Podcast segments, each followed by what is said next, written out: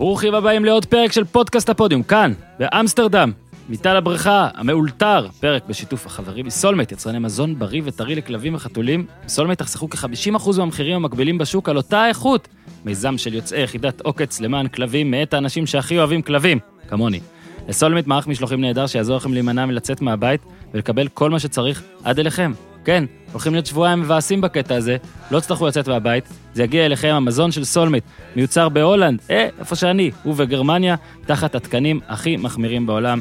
בקיצור, התקשרו כוכבית 6808 או כנסו לאתר סולמייט, s-o-u-l-m-a-t-e נקודה co.il, אפשר לכתוב סולמייט בעברית בגוגל, ביחרו את המוצרים שלכם, מזון מותאם לכלב שלכם, אמפולות, חטיפים, על כל זה יש לכם מאזיני הפודיום הנחה של 5% הקישו קוד קופון POD, POD באנגלית, pod, ותזכו להנחה על כל מה שתקנו בסולמייט, אז תודה שבאתם. סולמייט בפרק היום איתי, אנחנו מתחילים במהלך בזק slash חירום, מי היה מאמין? כל הישראליות המשיכו, אה, אתה יודע, לעשות תוצאות טובות. אה, אורי אוזן וניר צדוק, לאחר מכן אה, תחפשו בדיוק איפה באפליקציה באיזה דקה, ירון טלפז עולה לסכם אה, את שתי הסדרות האדירות אה, ב-NBA. יום ראשון, לפני כיפור, ננסה לפנק בעוד משהו מיוחד. אז יאללה, חברים, לתת בראש. איתי, תן בראש!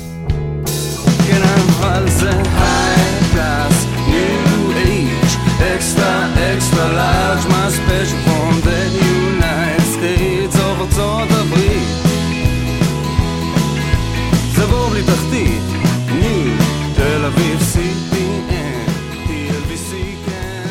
באולפן בתל אביב אור יוזן, אהלן. אהלן, שבת שלום. באולפן שבחולון, ניר צדוק, אהלן. אהלן, מה העניינים? תשמע, ניר, אני לא רוצה לנכס, אתה נשמע טוב. אתה נשמע טוב לא, מדי, אני שולח אליך משאית לחלון. אה, לא, חס וחלילה. ניר, אתה תמיד נשמע טוב. לא אוקיי, בגלל... למה הוא מציין את זה במיוחד? אתה מצלם נהדר. תודה רבה. בגלל שאורי שאל שאלה, אמרנו שנעשה את הדיון הזה בלייב, כי גם עוד כמה אנשים שאלו בעקבות הפרקים האחרונים, רק נבהיר, לא ירדתי, לא ירדתי מהארץ, אה, אבל אה, כרגע יש לי תאריך, אה, היה לי תאריך חזרה שאולי יידחה בקצת, כי אני, אני רוצה, אני, אני, היום אנחנו מקליטים את זה ביום שישי, ביום שישי בבוקר מוקדם, ובשתיים בצהריים נכנס סגר, נכון? נכון. מה זה נכנס? אני חושב שיש כבר סגר, לא? לא, בשתיים, אורי, אתה לא, באולפן. לא, כבר יש. לא, יש כבר סגר, וכאילו הוא טיפה מתהדק בשתיים, למרות שהבנתי שהשינויים הם די מינוריים. אני לא רואה כל כך חדשות, אני מודה. אני יכול להגיד את האמת ש...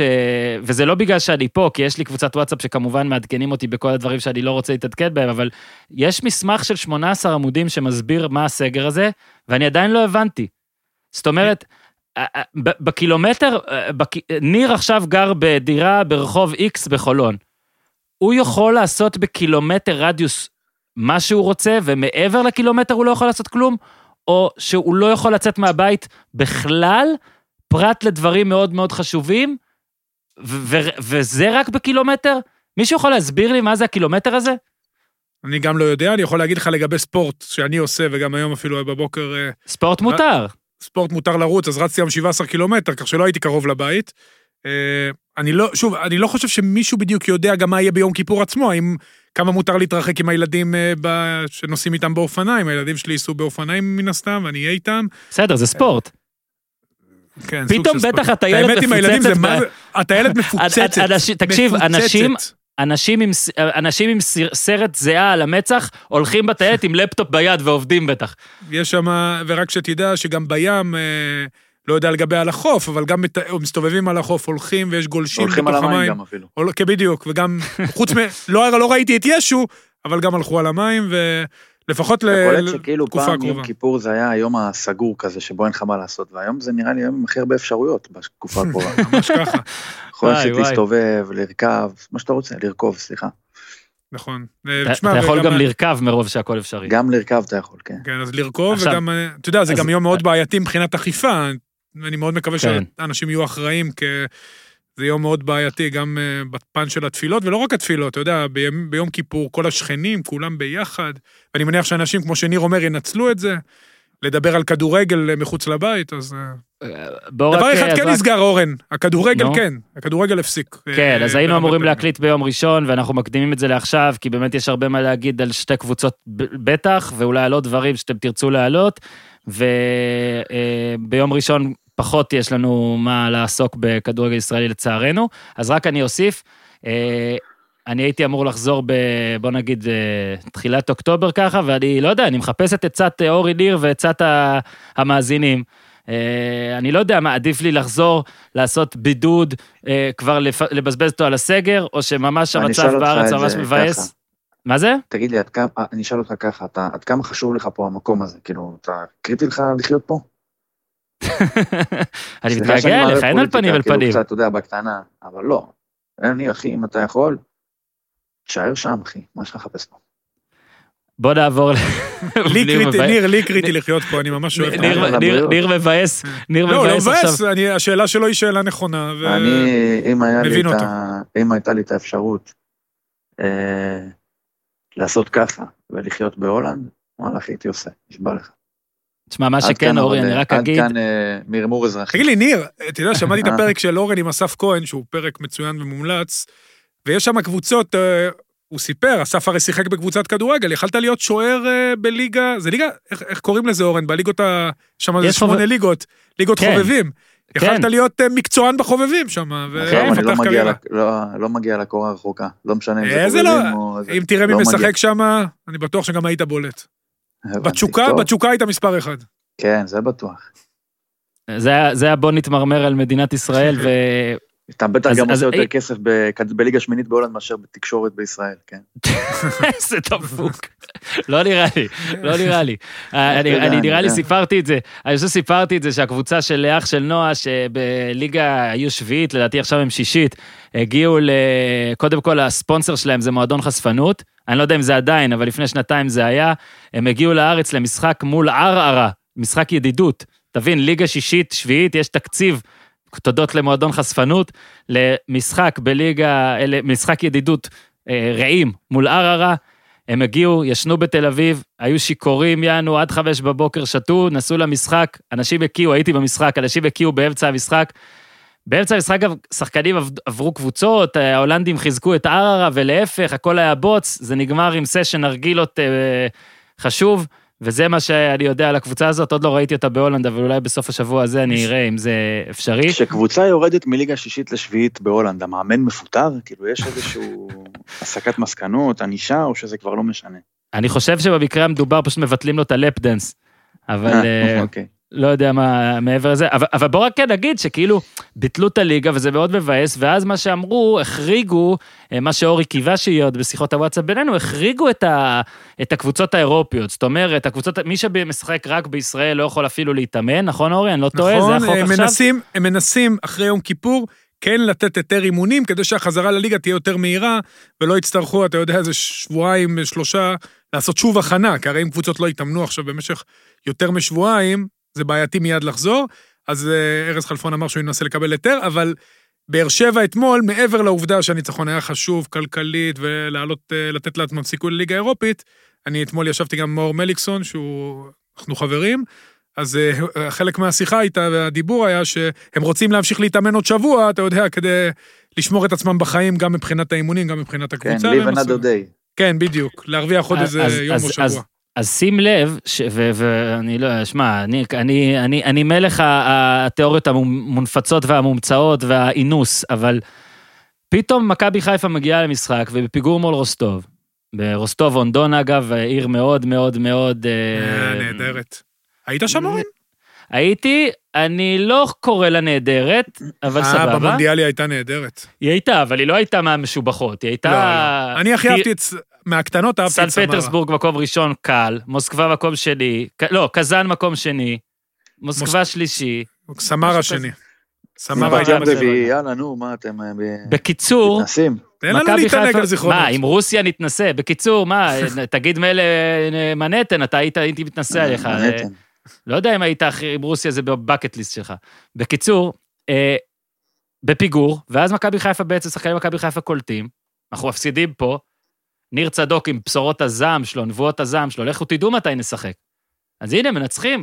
ובאר שבע מנצחים, והעריכו, נתנו לפחות לי, באמת לי ונאדר דיי. זאת אומרת, הם יכולים להתאמן ולשחק כדורגל לפחות כן, עוד יש להם עוד משחק שבוע. ומכבי חיפה קנתה לעצמה עוד כרטיס טיסה ללונדון, ומשחק מול טוטנאם, וקיין, וסון, ומוריניו. ו- מוריניו. וזה ממש ממש אחלה, ו- ובגלל זה הם ניצחו.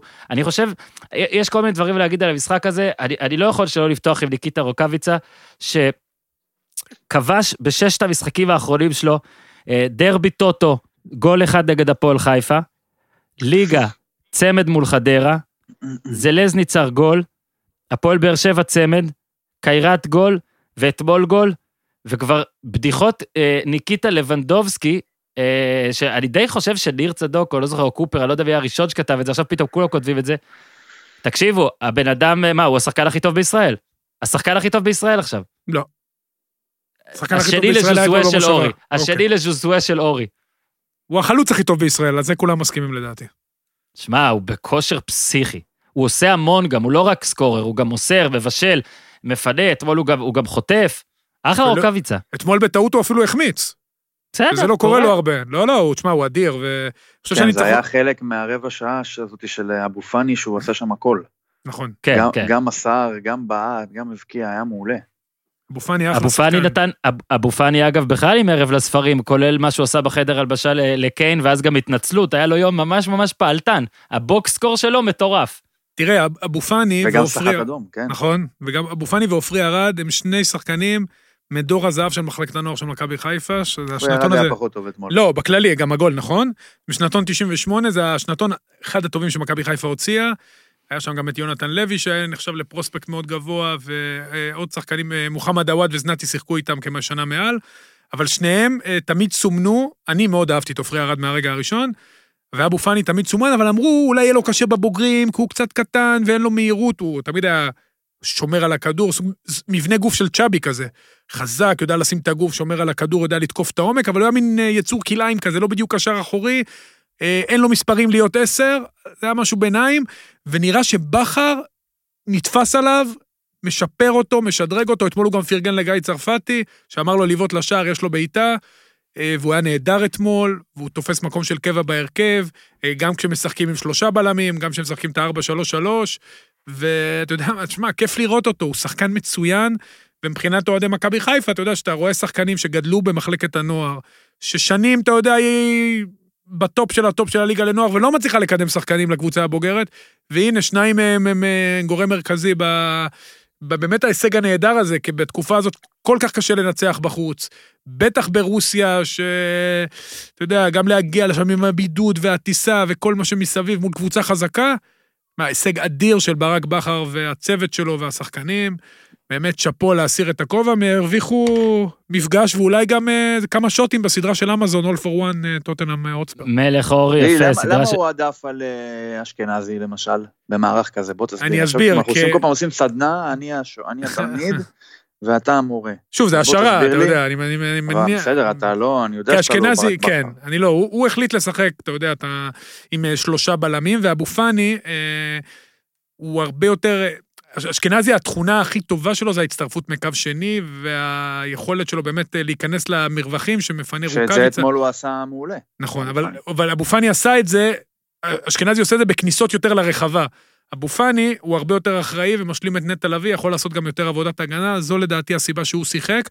יש לאבו פאני עוד תכונה שלאשכנזי אין, זה לשבור קו עם כדרור. שגם לביא עושה את זה לא רע, ולאשכנזי אין את זה. אשכנזי שובר קווים בתנועות. הוא שובר קו בכדרור, ואני מניח שבכר, בגלל שהוא שיחק עם קשר אחד פחות, חיפש את זה עם השחקן הזה, שהוא יעשה את התנועות עם הכדור קדימה, כדי להוציא את הקבוצה להתקפה, כי בעצם הוא ויתר על אה, שחקן התקפה בשביל בלם. אני חושב שההימור הזה וההחלטה הזאת הוכחו כנכונות, כי כמו שאמרת, זה לא רק ה... שוב, לא ראיתי, הייתי באותו זמן במושבה, אבל מהתקציר שראיתי, הוא היה מעורב כמעט בכל מהלך טוב של מכבי חיפה. גם הוא, גם ההחלטה על חזיזה, אה, שנתן כדור אדיר למבוקה בשער הראשון. אה, בכר פגע בינגו בכל דבר שהוא עשה, וכדי לנצח קבוצה שהיא עליונה עליך במשחק חוץ, אה, במדינה שקשה לשחק בה, אז אתה צריך להיות בינגו בכל החלטה, ועד עכשיו בכר, תשמע, אני חושב שגם אוהדי מכבי חיפה, אתה יודע, מודים שהוא עד עכשיו עולה על כל הציפיות, והוא, אתה יודע, כולם יודעים שהוא המאמן הכי טוב בישראל, ואני חושב שעד עכשיו באמת הצלחה מסחררת. לעבור את טוטנאם זה כנראה, בטח שמוריניו משחק עם כל השחקנים הכי טובים שלו, זה כנראה בלתי אפשרי, אבל לחוות משחק באיצטדיון הפנומנלי הזה של טוטנאם, ולהגיע לשחק שם, זה הישג אדיר למכבי חיפה, בטח בתנאים האלה שנוצרו. מה, שאפו, באמת הישג נהדר למכבי חיפה. אני יכול, אני יכול להגיד משהו שיישמע אולי קצת כ, כלוזרי. קודם כל, מכב, אה, טוטנאם יחס 1.1 ומכבי חיפה 16, שזה מצחיק, כי מכבי תל אביב הייתה יחס 15 נגד זלצבורג בבית, אבל אה, במפעל הזה, בליגה האירופית, ואני לא נכנס עכשיו לחשבון הבנק של אה, יעקב שחר, שאני בטוח שכל, לא יודע, אני בטוח שהגזבר של מכבי חיפה מעדיף אה, עלייה לשלב בתים ולאסוף נקודות, אה, גם כלכלה וגם דירוג. ועדיין, תשמע, בליגה האירופית ולא בצ'מפיונס ליג, אני, אני חושב לפחות בטח לשחקנים ולכולם, עצם העובדה שאתה מתחרה מול קבוצה כמו טוטנאם, באמת עם קיין, עם סון, עם מוריניו והכל, זה, זה, זה גדול כמו לעלות לשלב בתים. זאת אומרת, אה, אני עכשיו, שוב, זה כאילו אולי לוזרי, כי כאילו, וואלה, מה, אבל בוא נגיד את האמת, לא מכבי תל אביב, ולא באר שבע, ולא מכבי חיפה, יגיעו כנראה לחצי גמר ומעלה. יודע מה? כנראה גם לרבע, אוקיי? אתה אוסף פה חוויות בדבר הזה, אתה אוסף פה ניסיון, אתה אוסף פה דברים, וזאת חוויה אדירה. לא אומר שצריכים להתרפס ולבוא ולחטוף 8-0 ולהגיד, היה כיף. אבל כן יש פה מין איזו הרגשה לפחות, שמה שמכבי חיפה עשתה, הוא יותר גדול ממה שבאר שבע עשתה, לא רק בגלל את מי היא ניצחה ואיך, אלא מה היא מקבלת. ובעיניי, טוטנאם היא כמו שלב בתים, טוטנאם הזאת. ומה שאמרת על בכר, אורי, אני רוצה להוסיף, אתה אומר שגם אוהדי מכבי חיפה, אה, איך אמרת את זה? לא האמינו שזה עד כדי כך יהיה? איך הגדרת את זה? כן. משהו כזה? כן. אני, אתה, אתה לא מבין כמה אתה צודק, כי ברק בכר, אתה אומר את זה עליו, ואני אמרתי את זה עליו, ואני משער שגם ניר חושב ככה, אבל יש המון המון המון אנשים שטוענים שברק בכר זה... זה, זה הכסף של אלונה ווואקמה, ובוא נראה, ובוא זה, ובישראל תמיד אתה צריך להוכיח את עצמך עשר פעמים, ולא משנה כמה נלחמים. ברק בכר הגיע לקריית שמונה אחרי פיטורים של לנדאו, הביא אותה לגמר גביע, שנה אחרי זה זכה בגביע, הגיע לבאר, אה, סיים מקום שני בשנה השלישית, הגיע למכבי תל אביב, לבאר שבע ולקח שלוש אליפויות בשלוש העונות הראשונות שלו. אוקיי, כשהעונה הראשונה, אורי, אתה זוכר נגד איזה מכבי תל אביב זאת הייתה? אחת הטובות. ויש לברק בכר איזה רגע, משהו... גם הצלחה באירופה, אורן, שכחת. 2016-2017 זאת אחת הקבוצות הכי טובות. 2016-2017 נכון. של באר שבע, זאת אחת הקבוצות הטובות שהיו פה. נכון. ויש מין, אה, אתה יודע, נטייה שכאילו אנשים צריכים להוכיח את עצמם אלף פעם. אורי, אתה יכול להסביר אלף פעמים טקטיקה, ואתה כנראה תהיה צודק במה שברק בכר עושה. אבל אני אומר לך שגם יש לו את זה. יש לו את זה. אה, אתה יודע, הם היו גם בפיגור נגד ז'לזניצר והפכו, והם היו בפיגור אתמול ברוסיה והפכו, ופעמיים ישבו להם, נגיד קיירת ישבו להם והם ניצחו, ואני לא יכול אפילו להסביר, אולי אתה תצליח להסביר אותו. אז אני אגיד משהו, הייתה לי פה שיחה... יש לו איזה משהו, אתה מבין? שאתה מגיע גם למש... אני רק אוסיף, אני רק כן. אוסיף דבר אחרון, אתה מגיע למשחק שבו, אני לא חושב שמישהו טען שחיפה פייבוריטית, אבל חיפה משחקת כמו פייבוריטית. אתה מבין מה אני אומר? אני מבין מה אתה אומר, ואני אגיד לך משהו שיש לו, שהוא, אתה יודע מה, אפילו מנותק מהמשחק הזה, ואני דיברתי פה עם איתי לפני זה, אה, בכלל דברים אחרים, כאילו יותר, אה, נקרא לזה, ארציים, ממשלתיים.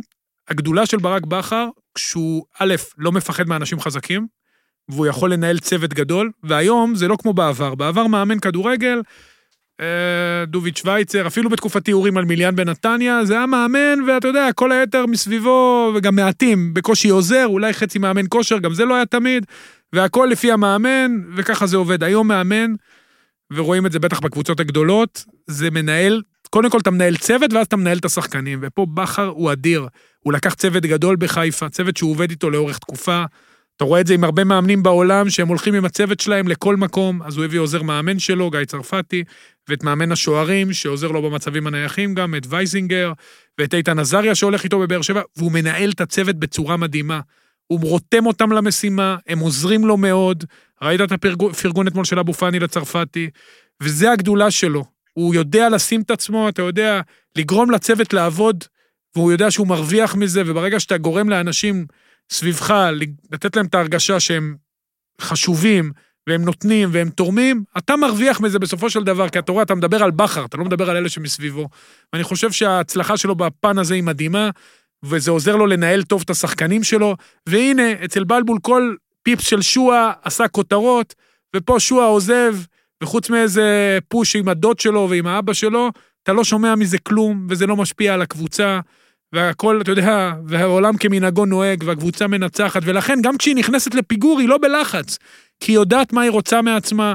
אתה יודע, בכר מבחינה טקטית, אנחנו יודעים שהוא אוהב לשנות, וגם פה במכבי חיפה עד עכשיו הוא די מתון בעניין הזה, הוא מנהל טוב את הסגל שלו, כמו שהוא מנהל את הצוות שלו, ואני חושב שעל זה מגיע לו שאפו. כמובן, יש לו דרך ארוכה, וגם יהיו הפסדים, ויהיו תקופות לא טובות, ושם ההתנהלות שלו תהיה מאוד חשובה, גם מול השחקנים וגם מול הצוות, אבל עד עכשיו, אתה יודע, בעצם הוא עושה מה שהוא עשה בבאר שבע בצורה מצוינת, עם התאמות כמובן לגודל המועדון ולציפיות שיש במכבי חיפה, שמה לעשות, זה מועדון קצת שונה מהפועל באר שבע, יש המון המון כבוד לבאר שבע, אבל אתה יודע, מכבי חיפה זה מועדון אה, שבע כישלונות בשנים האחרונות, מועדון שב-20 שנות, 20 שנה, אה, בעשור הראשון של שנות האלפיים שלט באופן מוחלט בכדורגל הישראלי.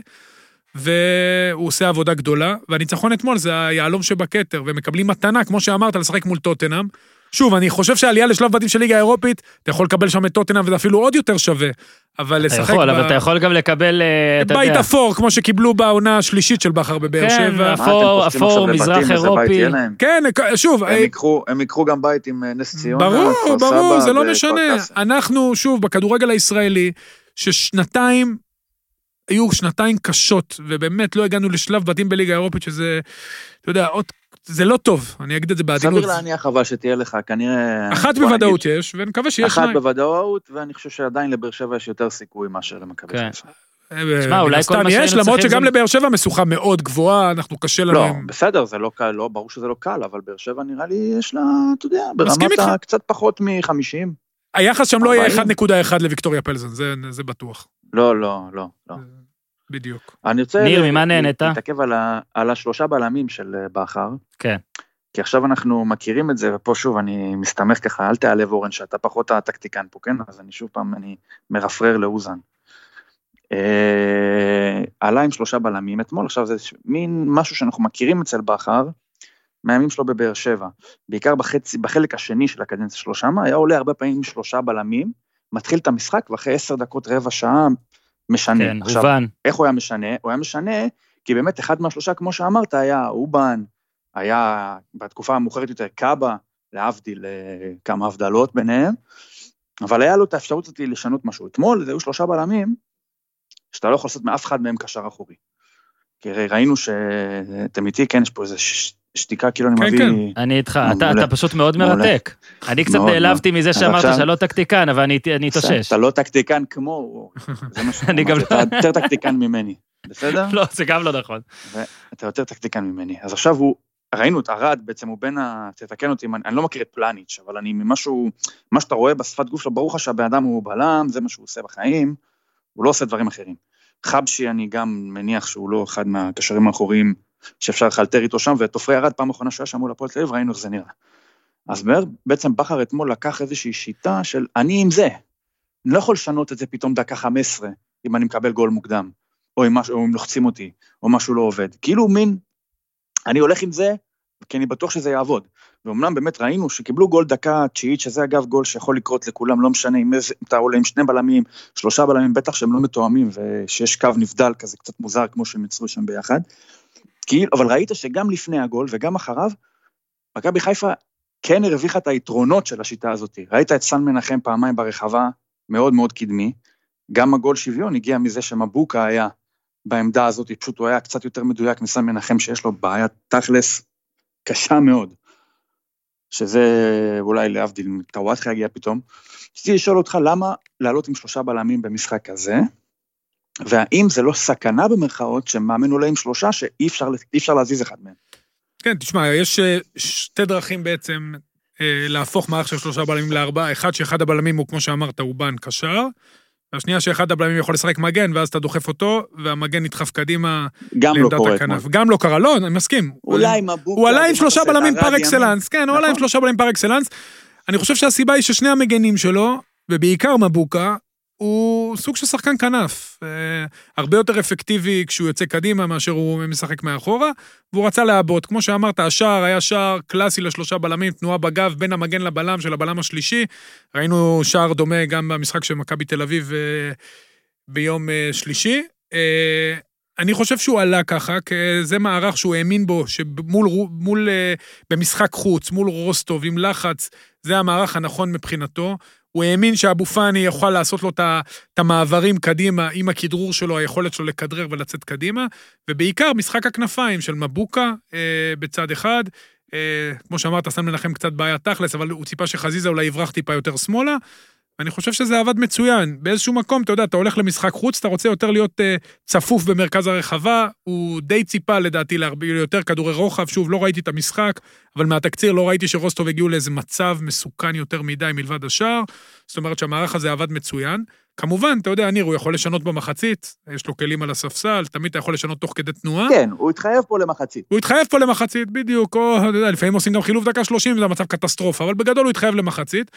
ובניגוד, אתה יודע, וראינו בבאר שבע שהוא פתח עם ארבעה, ואז בדקה ה-20 הוא הוריד את קאבה לעמדת הבלם. זאת אומרת, היום בכדורגל זה, ברגע שיש לך קצת גיוון ויש לך מחשבה יצירתית, אתה מכין את הקבוצה שלך תמיד לכמה אפשרויות. אתה מכין אותם לשלושה בלמים, אתה מכין אותם לארבעה. אבל... כן. אני, עוד משהו, סליחה שקטעתי אותך בין שעה. הכל בסדר. זה, הרי מרקו בלבול היה לו גם שלושה בלמים, והיה הרבה, הרבה עניין של למה, למה הוא נתקע על זה, למה הוא עושה את זה, זה לא מתאים. זה לא, חיפה היא לא מספיק אה, יוזמת בצורה הזאת, היא לא מספיק בעלבתית בצורה הזאת, אי אפשר יהיה לאורך זמן להיות ככה, אז אם אנחנו יכולים להסיק מזה שברק בכר ימשיך עם הדבר הזה, בוא נגיד מול טוטנאם סביר להניח שכן, נכון, נראה לי, אבל אה, בליגה אתה חושב שיש סיכוי או שזה... אני לא חושב שזה יהיה המערך הדיפולט, מה שנקרא. זה מין אה, התאמה נקודתית, אני, ואנחנו לא נראה את זה בליגה. אני חושב שנראה את זה בליגה, אבל לא, המערך דיפולט שלו יהיה 4-3-3. שוב מול מכבי אנחנו נראה מתי שזה לא יהיה המחזור הרביעי הזה.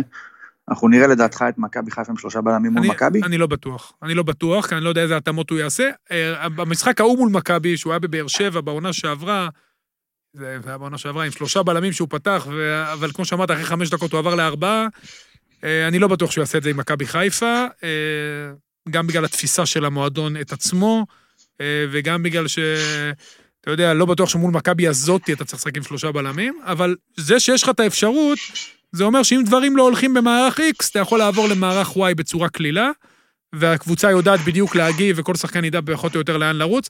מערך של שלושה בלמים, ואנחנו רואים את זה בנבחרת, זה מערך שזקוק להמון המון תיאום. זה מערך, כביכול אתה מאבד את מרכז ההגנה, וזה מערך שמאוד קשה לבצע אותו אה, באופן קונסיסטנטי, אם אתה לא אה, מאומן בו בצורה הכי טובה שיש. אחד היחידים שעושה את זה בשלמות זה קונטה באינטר, הוא הולך עם זה עד הסוף. אורי, אז בוא, אני אוסיף... בכר משתמש בזה כמערך נוסף, לא כמערך ראשי. אני ראיתי את, ה, את המשחק הזה במלואו, ובאר שבע תקציר. אני, אני חושב ש... אני ראיתי את שניהם. טאדאם. אה, אתה מלך. אני אספר לך למה לא ראיתי את השני. בקיצור, לדקות ארוכות מכבי חיפה הניעה כדור כמו שלא ראיתי אותה מניעה אה, בשנים האחרונות. וזה גם אולי עניין של אימון, המון המון הנאות של דקה, דקה וחצי, שתי דקות רצוף, כדורים בנגיעה, זה א', אה, שיפור עצום כבר אני רואה בתחום הזה. אה, דבר שני, אתה מדבר על מערכים ועל זה, אצל בכר לפעמים הוא חוזר אחורה כדי להשפיע על, ה, על הקדימה.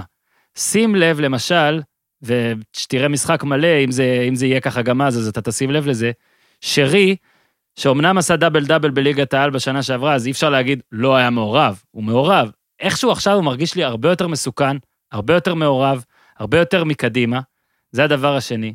ואתה יודע, הדבר השלישי גם, הניהול של המשחק, המאמן שחי את המשחק, וניר שאל על, על המערך, וזה דבר ראשון שחשבתי עליו, אצל בלבול, אולי הדבר, הדבר שבו הם הכי שונים, זה התחום הזה, זה התעוזה, השינוי, היצירתיות, האלתור. לא צריך לרדת גם יותר מדי על בלבול, בלבול עושה עבודה בסדר גמור במכבי חיפה, אה, פאקים בודדים. בלבול חימם את האוכל. בדיוק, הוא עשה את רוקוויציה, הוא הימר עליו שם, אבל אצל בלבול אתה, אתה כאוהד, בוא נגיד, האוהד הבינוני של מכבי חיפה, שלא הולך למשחקים ואולי אפילו לא צופה בכולם, אתה די ידעת מה אתה הולך לקבל. היו הפתעות מאוד מועטות, מאוד מועטות.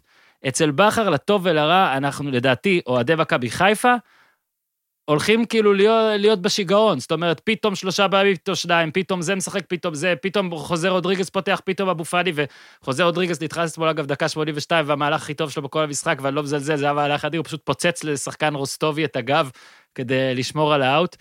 ובכר זה באמת השילוב הזה של התעוזה והכל, ואורי, אנחנו ביקרנו אותו גם איזה שנה שעברה, כי, כי לפעמים זה היה מוגזם.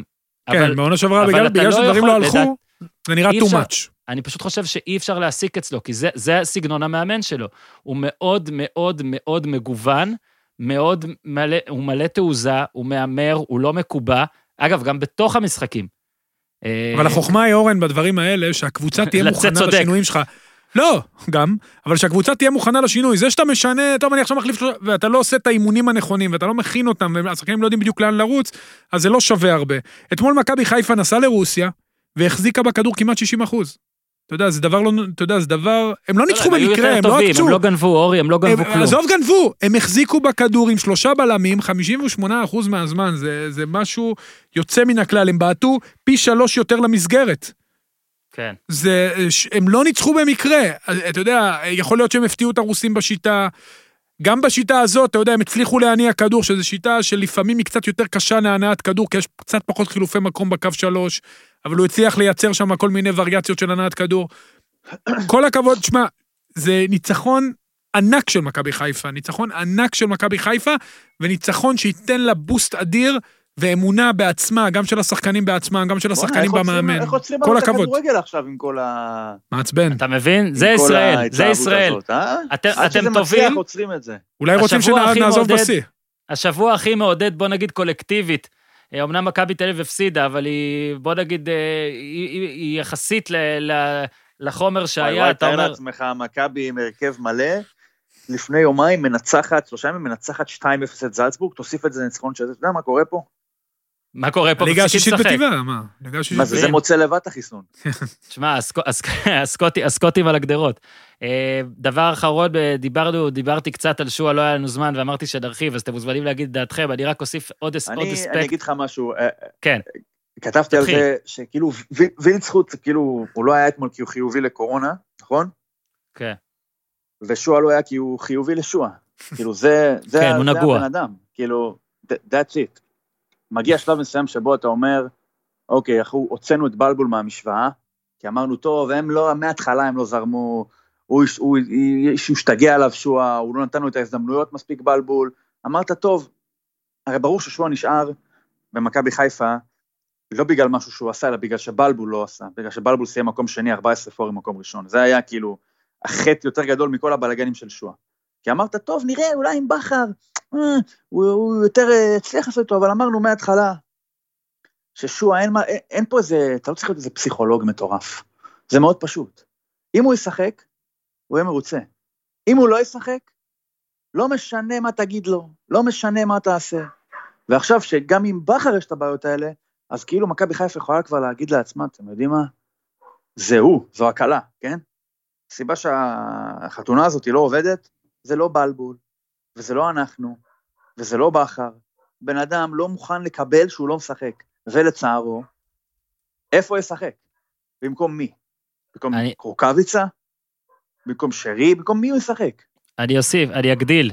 ניר, אני, אם אתה זוכר, אני עברתי את זה בשנה שעברה, די בהתחלה, עזוב רגע את בעיות המשמעת, אמרתי ששועה לא משחק על קטע מקצועי. בעיות המשמעת זה כי הוא לא משחק, אני מסכים. אבל הוא לא נכון. משחק בגלל קטע מקצועי. מי שאומר שלא אמרתי, שיחזור אחורה ויראה כמה פעמים אמרתי את זה. ואני יכול להגיד לך גם השנה, גם במעט שהיה, ששועה, אנשים במכבי חיפה, גם בשנה שעברה וגם השנה, פשוט פחות מתלהבים ממנו מקצועית כשהם רואים אותו משחק. זאת אומרת, הוא לא, וואלה, אנחנו לא יכולים לשלוט בו, או הוא בעט כדור באימון על ה... על ה, על ה כן, על ה- כן, על- כן, הוא לא משחק. בגלל שהוא, בגלל כדורגל. הבעיות הוא- הן כבר בגלל הוא- שהוא לא משחק. הוא גרסת, אני, אגב, אני על מה שהוא היה בבני יהודה לא ושהוא חושב עבר, שמישהו עושה לו דווקא, כן? אני, חושב אני שהוא הייתי מאוהב בו, אני הייתי מאוהב בדבר הזה, אבל בקבוצת כדורגל זה דבר באמת, זה קבוצה, אוקיי? אז. לדעת לזוז לשטחים, לדעת זה, יש לו, תשמע, יש לו טאץ', יש לו גם ראיית משחק, יש לו, אבל משהו ב, כנראה בקבוצה בכלל, הוא לא מסתדר בשטף. ו, וברק בכר, כשהוא הגיע, הוא, זה בדיוק מה שאמרת, הוא אמר, אני, אני אתן את הצ'אנס, בוא נראה, עשו פגישה גם, בוא נראה, אתה כמו כולם, אבל הוא קודם פשוט לא כל, בוא הצליח... נראה אם הוא יכול לשחק מקצועית, ובוא נראה בעיקר אם הוא יכול לא לשחק. תסתכל על דוח משחק כשהוא משחק יותר מעשר דקות, ו- וברוב המשחקים זה ממש יבלוט.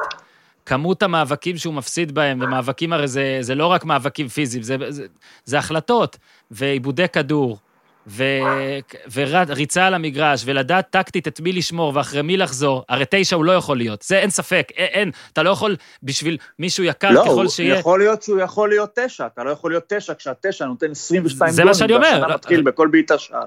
לא, רק על זה אני מדבר. שועה יכול להיות תשע לדעתי, הוא לא יכול להיות תשע כשיש כן, תשע לא כזה. לא במכבי חיפה, נכון. לא, זה התשע הכי טוב של מכבי חיפה מאז אני לא יודע כמה זמן. ו... נכון. ואז אני מוסיף את הדבר הזה. הרי, מה בעצם, אתה אמרת את זה די בהתחלה, כשלפעמים המחשב שלך לא עובד, אז זה יכול להיות, נגיד, בגלל, אה, לא יודע, בגלל האינטרנט, או בגלל המעבד. אז מה אתה עושה עושה? אתה, אתה מנסה להחליף את המעבד. אם זה עובד, סבבה, זאת הייתה בעיה. אם אתה מחליף את הראוטר, סבבה, הרשת הייתה בעיה. פה הבינו ש- שבלבול לא הייתה הבעיה פה. פה מבינים, ועם בכר הרבה יותר קל, כי בכר, וזה גם מה שאמרתי שהבעיה של בלבול, שבלבול היה מאמן, לא משנה כמה טוב הוא יהיה, כל עוד הוא לא מביא אליפות, ינקלה לא סומך עליו באמת. הוא לא יכול לסמוך עליו בלקחת מיליון וחצי יורו על 60 אחוז כרטיס ולייבש את זה, לזרוק את זה. כש, כשבכר כן, לא היה עושה לו את זה... מספיק, אה, מספיק נוכחות. בכר זה גב, מעמד. אתה מבין? בכר זה כן. גב. עכשיו, אני גם לא אתפלא, זה. כן, אני לא אתפלא אם זה לא בדיוק כמו שהכל יצא, ששועה הוא זה שהתייאש והודיע והכל. אני לא אתפלא אם בכר לאט לאט גרם לו להבין, תשמע, תקשיב, זה לא שאתה פה כוח מס- אליך." תשחק מעט וזה. אתה, כאילו, מבחינתי תחפש משהו אחר. ואמרתי את זה קצת בהתחלה, אני רק אסכם את זה, ומעניין אותי לשמוע גם אתכם בגישה, בוא נגיד, הפילוסופית-כלכלית, כי אני כתבתי בטוויטר, שלדרוש מיליון נקודה ארבע, מחיר מלא על ירדן שועה עכשיו, זה כמו לקנות אה, אוטו ב-120 אלף שקל, הוא עושה שמונה תאונות, לא עובר אף טסט, ואז אתה רוצה למכור אותו ומבקש עליו 120 אלף. ואנשים חשבו שאני פה מגן על שועה, או עושה יד אחת עם סוכנו. שמע, אני אומר שהוא לא שווה את הכסף. עכשיו אתה, שחר, או ניר צדוק, או אורי זה לא משנה מי, יש לכם את הנכס הזה ביד. אני הייתי מעדיף לעשות עליו 700 אלף ולהעיף את זה, מאשר לייבש אותו וכאילו לצאת ולנצח מה, ולקבל מה זה עליו עניין אחרי של זה מעדיף? אפס. הרי הוא לא יישאר שם עכשיו איקס זמן בלי לקבל שקל, כן? בסוף הוא יימכר. זה שמכבי חיפה רוצה, היא מנסה. בסוף אם מישהו ייתן לה 900 אלף, היא תמכור, כי באמת, כמו שאתה אומר, אתה, אין, אי, אפשר, אי אפשר להתעלם מירידת הערך שקרתה. הרי לא קיבלת, אתה לא מוכר עכשיו שועה שקיבלת עם כל ההייפ וכל הדברים שלא ידעת עליו עדיין, למשל, שהוא לא מסוגל לא לשחק, שהוא עושה אלף ואחת בעיות, כשהוא, לא, אתה לא מקבל את אותו מוצר שקנית מבני יהודה. שהוא לא הסופרסטאר שחשבו שהוא יהיה. לא, לא משנה, קוראים פה עכשיו, הרי כמו שמה שמכבי חיפה יודעת, יודעים גם, גם אנשים אחרים, גם הקונה יודע. גם הקונה יודע שמדובר בבן אדם, אוקיי, מוכשר מאוד בכדורגל כנראה, בן אדם שכן יש לו ערך מוסף, כן יודע להביא דברים, בטח יותר מ-90% משחקנים הישראלים בליגה בעמדה שלו. אבל ברור שיש פה איזה, תשמע, זה מגיע עם דפיקה בשאסי הדבר הזה. כן? זה, זה, זה לא... אבל אתה זה לא מבין, לא אה, מוצר מהניילונים. אבל ניר, זה אפילו לא בקטע, אה, כאילו לחנך אותו, שלא יהיה סורר כשהוא רוצה ירידת ערך. זו העובדה של לא כדאי לנסות להציל קצת מזה, וזהו, מאשר לייבש עוד יותר, ומה מה זה ייתן לך? אין לא? סיכוי. לא ייבש עוד יותר, כי בסוף באמת, אה, זה או, הבחירה היא לא בין אה, אה, 1-4 ל-0, הבחירה היא בין 800 ל-0. אני אני אגיד חושב לך שצריך משהו, לעשות אורן, גם ל-600. אורן, היה לנו מצב, במקרה אני מכיר את הילד, היה לנו... קודם כל הוא הפך מנכס לנטל, בוא נתחיל מזה. הוא נטל למערכת, נכון, כרגע מנטרלים את זה, אבל אתה יודע שדברים הולכים טוב, אז אפשר, הרבה יותר קל לנטרל. אני יכול להגיד לך שהייתה לנו, שוב, להבדיל הרבה הבדלות, במכבי תל אביב הייתה איתו, איתו אותה בעיה. האם להתעקש, אה, והיו בערך אותן, אה, זה אותו, אתה יודע, זה היה ילד אמנם, אבל היה, היו דברים מאוד מאוד דומים, והאם להתעקש ולהשאיר אותו, ובדרך לפגוע בדברים אחרים, או להשיל אותו, מה שנקרא לשחרר אותו לנפשו, שגם הוא יצליח אולי במקום אחר, אתה יודע, שיהיה לו אווירה חדשה, ושם הוא יהיה ראש לשועלים, ואז הוא יוכל לעשות מה שהוא רוצה, וכמובן, כמו שניר אמר, אם הוא משחק הוא מרוצה. או, אה, אתה יודע, להתעקש ולשלם מחיר.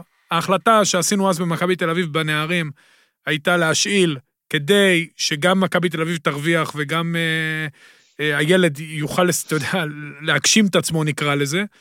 ובאמת ההחלטה הוכחה כנכונה, אה, בטח מבחינת בני יהודה. אה, אני חושב שמכבי חיפה כבר מזמן, מזמן, אתה יודע, כל דקה שהוא שם, הערך של, אתה יודע, זה כמו מחירון רכב, הערך כל הזמן יורד. כן, זה מה שאמרתי. אז יאללה, תצילו מה שיש, ואתה יודע מה, לא, גם תעשו חסד, תעשו. חסד, תעשו חסד גם עם הילד, שהוא כבר לא ילד בן 21, תעשו חסד איתו, תנו לו ללכת. אם מישהו ייקח אותו בהשאלה, יאללה, סבבה, אם לא... אין כבר טעם להשיל, עזוב, אין טעם לא להשיל. משנה, מה הוא יח- מה הוא תקשיב, יחזור מהשאלה? לא, לא יחזור, שעברה- ניר, לא יחזור. לא, שנה שעברה לא, אבל דיברו ניר, בוא לא- נשאיל אותו כאילו, כי עם בלבול חבל לשרוף את לא, הדקל, לא. עוד מעט אולי בלבול לא לא יהיה. הבנת אותי נכון. הוא לא יחזור מהשאלה, אבל אם בחצי עונת השאלה... בדיוק, אם. בחצי עונת השאלה הוא יהיה טוב, אה, אז תמכרו אוקיי. אותו ביותר. אם לא, בין כה וכה המניה קורסת, אז מה זה משנה? אבל ת- אתה יודע מה, גם ליבי ליבי לילד הזה, הוא, אתה יודע, הוא תלויה בו משפחה שלמה. אה, אתה יודע, גם הוא רוצה, בוא נהנה ממנו, כי ראינו שהוא משחק ונותנים לו את האמון. אז הוא כן עושה דברים, אתה יודע, לא סתם מכבי חיפה השקיעה מה שהשקיעה, בלי בדיקות רקע כנראה מספיק טובות, ואז היא די התפספס לעניין הזה. אני חושב שאו באר שבע, עם מאמן שכבר הרוויח אותו, או אה, ביתר ירושלים, למרות ששם אני גם בספק אם הוא יצליח, ב, אתה יודע, בהרגש הזה שיש שם, במקום הלחוץ הזה. אני הייתי הולך על באר שבע עם אבוקסיס אחד היחידים שיכול להסתדר איתו, ואני, למרות שהוא וג'וסווה, תשמע, זה יכול להיות שם פיצוצים לפנים, אבל אה, לפחות מכבי והוא חיפה ואלירן עטר. לא, עוד פעם, אם הוא משחק, ניר אמר לך נכון, אם הוא משחק ומקבל את הכדורים והוא האיש המרכזי, אז לא תהיה בעיה. יהיה בבאר מעניין לראות שבע, איך דראפיץ' וברדה זה, אבל בוא, אם הוא לא אורי, משחק, הוא יריב גם עם... אה, בדיוק, אז זה מה. שניר אומר נכון, אבל פשוט הפוטנציאל לריב עם אחד כמו הוא ג'וסווה, הוא הרבה יותר גדול. מאשר עם מישהו אחר. אז אני אומר לך, אה, אז אני אומר לך ש... אבל תנו לו ללכת. אני אומר לך שגם אם הוא משחק זה יכול להתפוצץ, אבל בסדר. לא. ברור, ברור שזה יכול להתפוצץ, אבל אורי, אבל, ב- אבל אורי, כולם מסכימים שהשידוך הזה עם מכבי חיפה, זהו, כן, נגמר. אנחנו הוא מסכימים לזה, מסתיים בגירושים, מסכימים. מסתיים מסכימים, בגירושים. מסכימים. אורי, ד- ד- דבר אחרון, מול טוטנאם, תן לנו, מה לצפות? תשמע, טוטנאם אתמול, אתה חושב שבדרך כלל קבוצות אה, אנגליות שבאות לליגה אירופית, הן באות כזה, אתה יודע, חצי קלאץ', לא... איך אני אגדיר את זה? לא זה. כבר גם קצת מיתוס נראה לי. לא, תשמע, זה סיבוב מאוד מוקדם, העניין הזה שעכשיו זה באמצע, באמצע העונה, מאפשר למוריניו במובן מסוים ללכת על זה על כל הכוח, אז אתמול הוא, הוא באמת שיחק עם כל השחקנים הכי טובים שלו. הסיכויים של אה, ב- מכבי חיפה הם מאוד מאוד נמוכים. אני, שוב, הלוואי ואני אתבדה, אני מאחל לי לא, ולכדורגל. הניצחון של חיפה שמה זה אחד ה... זה מגה סנסציה. תראה איזה הרכב הוא עלה אתמול, הוא עלה עם ג'ו הארט בשער, כאילו זה השוער של אירופה. הוא עלה עם אוריה ודייוויס מגנים, עם סנצ'ס ואלדרווילד בלמים, עם אה, ווינגס ואנדומבלה שני קשרים אחוריים, למלה לפ... עלי לפניהם, ברחוויין, למלה וסון. תשמע, זה אחד ההרכבים הכי חזקים, והוא מעלה מהספסל את הארי קיין, את לוצ'לסו ואת לוקאס. שמע, אורי, אני אומר יודע, עכשיו, זה אני מגה אומר עכשיו, הרכב, הוא לא מביא שחקנים מהנוער, הוא עולה עם כל הכוח. טוטנאם, ההרכב של טוטנאם כזה טוב, שהם יכולים לקחת אליפות בישראל גם בלי המגן של אודו גורץ. לא, הכל בסדר, אבל אני אומר, זה לפעמים קבוצות אנגליות בסיבובים המוקדמים, אתה יודע, מעלות גבו- אה, הרכבים של גביע הליגה. כמו שליברפול העלתה אתמול, וגם נתנה שביעייה. הם ייהנו מהחוויה, אתה יודע, יבואו לשם, יהיה fight טוב, זה איצטדיון מדהים, אין קהל, אבל זה איצטדיון מדהים. וירוויחו בעיקר את זה ש... יהיו מוריניו יראה מישהו. אה, רק שמונה ימים בתקווה, ולא 15 יום. בדיוק, והרוויחו עוד שבוע אין אימונים. בידוד ומוריניו- בבריטניה. בקבוצת כדורגל בלי קשר אין בידוד, כי הם כאילו הם סוג של קפסולה נעה. כן, אבל כמו אה, חדרה. הם ייהנו. תשמע, חדרה היא לשחק קפסולה נעה עם אורגן. לשחק מול אה, סון וארי קיין, באמת, קבוצה מדהימה, ולראות את מוריניו, אתה יודע, מנהל משחק, אתה יודע, ואני חושב שהסדרה הזאת עשתה לו טוב, כי הוא מאוד מרשים במה שהוא עושה, אתה יודע, ב... הוא בן אדם מדהים, עזוב, הוא נוזל כריזמה. אנחנו עוד נדבר על הסדרה, חוויה. אל תגלוש, נב- אל תגלוש. זהו, אז אני אומר ש... תשמע, זה תהיה חוויה, ינסו לעשות, בכר עשה בסאוטהמפטון קבוצה הרבה פחות טובה, עשה, וגם שבאה עם הרכב קצת פחות טוב. יובל שבתאי. יובל שבתאי האגדי נכנס למערך מאוד מוזר, לבוזגלו. מאור בוזגלו, שער אה, אלמותי מבחינת אוהדי באר שבע. בוא נראה, בכל מקרה צפויה להם חוויה, אם. אה, סביר שלא בפר- יעלו, אבל עדיין. פריימרק, פריימרק, אה, אה, פרימ, פ- איך קוראים לזה, נו? פריימרק. כן. עכשיו, אה, באר שבע. על, על עדי ההתלהבות מחיפה והכל, באר שבע באה וכבר הובילה לפני שהמשחק ההודי כבר משהו כזה, כן, נכון? אה, אורי, אתה פרשנת את המשחק הזה, נכון. אה, בוא תספר לנו מה הכי התלהבת, אה, חוץ מז'וזווה. סתם, אתה יכול להגיד ז'וזווה. ג'וסואה. יפה. יש לך משהו כן. חדש? לא, תשמע, אבוקסיס, אני, אתה יודע שאני מאוד אוהב את אה, אבוקסיס, אה, את יוסי אתה מחבב את אבוקסיס, גם את. ז'וזווה. גם את ג'וסואה. אה, התחיל עם הרביעיית הגנה, הם שיחקו מול קבוצה...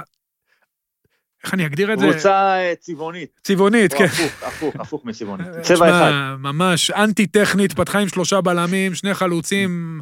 אחד מהם, דרך אגב, הבקיע פעם שער, שהיה לי ויכוח עם עוזי דן אם זה שער ניצחון על ברצלונה, כי זה היה 2-0 ומסי צמצם דקה 91, הוא אז שהוא היה בסלטיק. אה, זה לא. שער ניצחון. למה? אם נגמר 2-1 זה זה מסתבר כי כשער ניצחון. ההגדרה של שער... אוקיי, בסדר. בסדר, אתה לא שאלת, משנה. כן? לא ההגדרה נתווכח, של לא שער נתווכח. ניצחון בסטטיסטיקה, לא נורא, הוא הבקיע שער מול ברצלונה, זה תגיד לי, מספיק טוב. במאדרוול יש שחקנים שפעם הבקיעו עם הרגל? לא נראה לי. תשמע, הם בועטים, משחקים בשיטת בת ורוץ לרשת. אפס גוונים של אפור. הם כל הזמן הניעו, הניעו כדור בין שלושת הבלמים, ניסו למשוך את באר שבע החוצה ולבעוט. באמת, ש... אתה יודע, כדורגל מהסוג הכי, הכי לא יפה, מה, אבל בתחילת המשחק, עוד איכשהו, באר שבע שיחקה עם ארבעה בהגנה, שני חלוצים על שני בלמים, זה קצת עשה בעיות. ואז אה, יוסי עשה מהלך יפה, הוריד את קאבה לעמדת הבלם, קאבה שלא פתח טוב את המשחק גם עם כרטיס צהוב. הנה, אתה רואה איך הכל מתחבר. בדיוק, כן. קאבה לעמדת הבלם, הכל בסוף אה, מגיע לאותו... בכר ניצח אתמול כל פעמיים. הנחלים זורמים לים, ותשמע, בסוף זה בן אדם אחד ששורה עליו הרוח, תשמע, הוא, הוא עושה דברים מדהימים, הוא גם מעצבן את אה? המאמן היריב, עושה תנועות עם היד, הוא, כל כדור נייח שלו זה הצגה. תראה, אני, אני מציע לכולם להסתכל על הטכניקה שלו בשני הכדורים הנייחים, שאחד הוביל טוב, אני לשער אסתכל ואחד ואני לפנדל. אחרי זה לבעוט כמוהו. אוקיי? אה, לא, לא אומר שאי אפשר לעשות כמוהו, אבל בצד אחד הוא נותן קרוס, כליל השלמות, עם הצד הפנימי של כף הרגל, כדור שמסתובב על קו החמש, לשוער אין שום סיכוי לצאת, ויטור אחד הנוקחים הטובים בליגה מפקיע. ואז בפעם השנייה של הפנדל והאדום, הוא נותן חצי מהמלא, כדור שמגיע, תשמע, זה פשוט, מגיע אתה יודע מה במהירות. זה שכשאתה אומר מדהים, ל- אתה מדהים. אומר לג'וסווה, תן כדור על 50 מטר לרגל, אז מה הוא אומר לך? קליל, איזה- איזה רגל? ממש, ממש אתה ככה. מבין? הוא גם יכול לשים לך את הכדור, אה, רגל ימין, אני צריך לך רגל ימין מ-50 מטר. אתה רוצה אבל רגל שמאל כתבת מ-50 יפה מטר? אני אשים לך בטוויטר. רגל שמאל מ-50 מטר. ניר, כתבת יפה בטוויטר, שכמו שמה? שקורטרבקים אה, שולחים כדור לשטח, או הגול לפעמים אפילו השני שולחים כדור... בפנדל, תשמע, זה כאילו יוצר את, ה, יוצר את המציאות של, אוקיי, נכון, אפשר בכדור חופשי לשים בנגיחה, אפשר לשים ב... ב לא יודע מה, בבעיטה ישירה מכדור חופשי. ברגע שאתה בועט את זה כל כך טוב ומסוכן לרחבה, אז כבר אתה יוצר מציאות שבה שחקן יכול לתפוס מישהו, כי הוא אומר, אם אני לא תופס, הוא עושה מזה גול, כי הרי ויטור עשה מזה גול נכון. במחצית הראשונה. עכשיו, תראה קבוצה שהסקוטים האלה, אם משחק מול ישראל, אתה אומר, תשמע, קבוצה מישראל, אנחנו רגילים תמיד לשמוע "אה, מצבים נייחים, מצבים נייחים, מצבים נייחים. מה קרה פה אתמול? קבוצה מישראל ניצחה 3-0 קבוצה מסקוטלנד, שני שערים ראשונים במצבים נייחים, לא רק השנים כי הוא פנדל, הפנדל הגיע ממצב נייח, כי בסופו של דבר, ברגע שיש לך בן אדם שיכול לבעוט כל כך טוב את הכדור החופשי, הוא תמיד יותר חשוב ממי שנוגח. קודם כל צריך שיהיה מישהו שירים את זה טוב. קבוצה מישראל, בגלל שחקן אחד, בזכות שחקן אחד, שהוא כל כך טוב בהגבהות האלה, הצליחה לנצח קבוצה מסקוטלנד עם שני שערים בכדורים חופשיים. שער אחד על הבאז, אתה יודע, אומרים כל הזמן, הישראליות תמיד מול הסקוטים מקבלים גול על המחצית, ואין לנו במנטליות ודקות קריטיות, וגם נתנו את הגול דקה 44, וכמו שהוא אומר, ג'וסווה זה, תשמע, הכל באמת, אתה, הוא לא קשור לפה, אתה יודע, הוא לא, זה כאילו, תשמע, זה גנבת הגנבות, הוא באמת שחקן, לא ברור מה הוא עושה פה. אתמול גם היה הופעת בכורה אה, לבררו, לא רע בכלל, אחראי, שקט עם הכדור. מלי נראה קצת עם עודף משקל, אה, אבל אה, אתה יודע, צריך לתת לו את בסדר. יש כיפור. יש כיפור, אני לא יודע אם לזה. והקולאצה, שהוא פוטנציאל כל כך גדול, אני חולה עליו. סוף סוף, הביא גול. הביא גול סוף סוף. השאלה אם בסדר, אמרתי אבוקסיס לכם, יצליח. לאט לאט, הוא ישתפר. זהו, תשמע, יש לו, הוא כאילו עד ה-16, שחקן כן. הכנף אחד הטובים בארץ. שחקן פוסבול.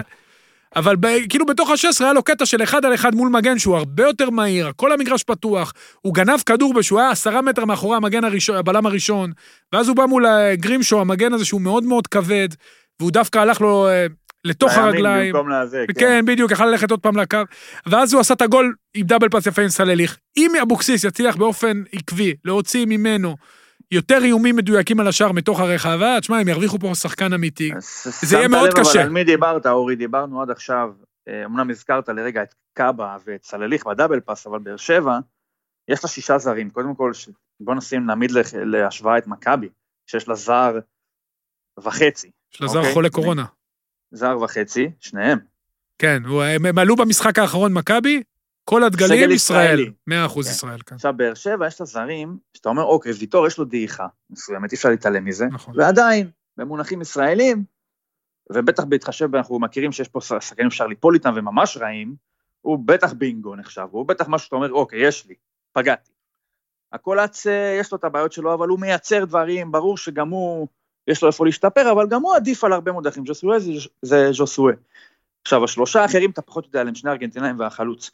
נניח והם שלושתם סבבה, אז בוא'נה, זה בכלל לא משנה מה קורה מסביבם. זה לא משנה אם זה שון גולדברג או, או אורן ביטון, אם זה דדיה או בן ביטון, אם זה קאבה או אם זה קלטינס, זה לא משנה בכלל. כאילו, באר שבע, במציאות שכל כך קשה בה כביכול להביא זרים, לפחות אנחנו, ככה אנחנו שומעים ממכבי, או מביאים זרים ממש ממש חלשים מקצת אחרות, באר שבע יכולה להיות קבוצה שיש לה חצי הרכב טוב, משמעותי, וגם, אתה יודע מה, גם אם השלושה האלה לא טובים, אז ז'וסוי יהיה מספיק טוב גם בשבילם.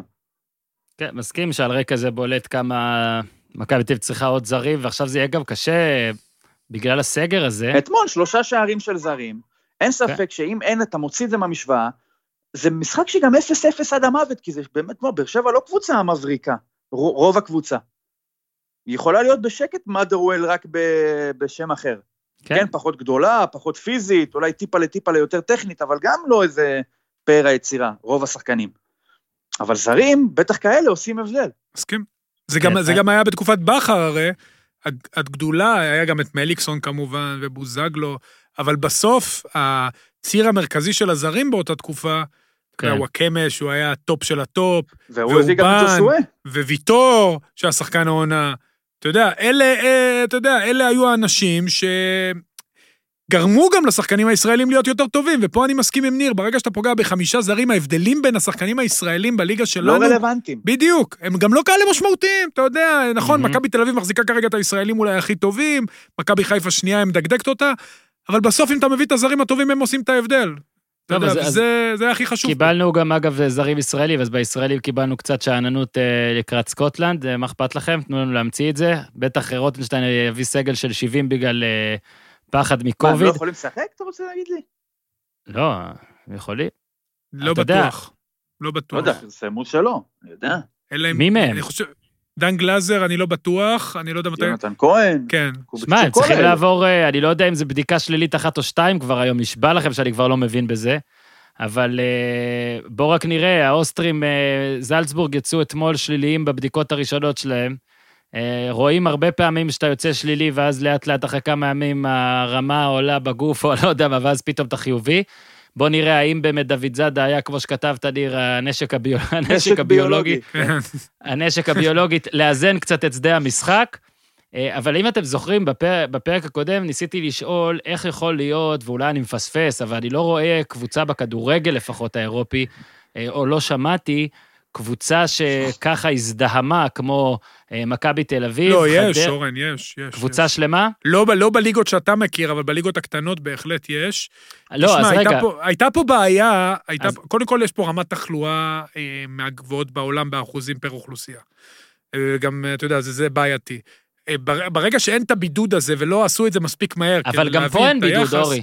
בהולנד, לא, לא. כאילו. נכון, אבל, אבל אין רמת, אין אה, אחוזים לא, כאלה של... לא, גם שם זה עולה. אני רוצה... לא לה... טירוף כזה, אבל כמו אצלנו. עכשיו, אני רוצה אני... לשאול, האם מה כן. שנגיד ראיתי, מה שאמיר פלג לדעתי זה, זה שכתב... גם זלאטן חולה, דרך אגב. מה זה? רק שתדע. גם כן. זלאטן קיבל קורונה. כן, כן. הוא לא חולה, הוא נסע. זה כמו קבוצה שלמה, נסע, כן, כמו קבוצה שלמה. כן, בוא נראה, הוא את האמת מסוגל להעביר את זה לזה, אבל uh, השאלה היא האם אתה יודע...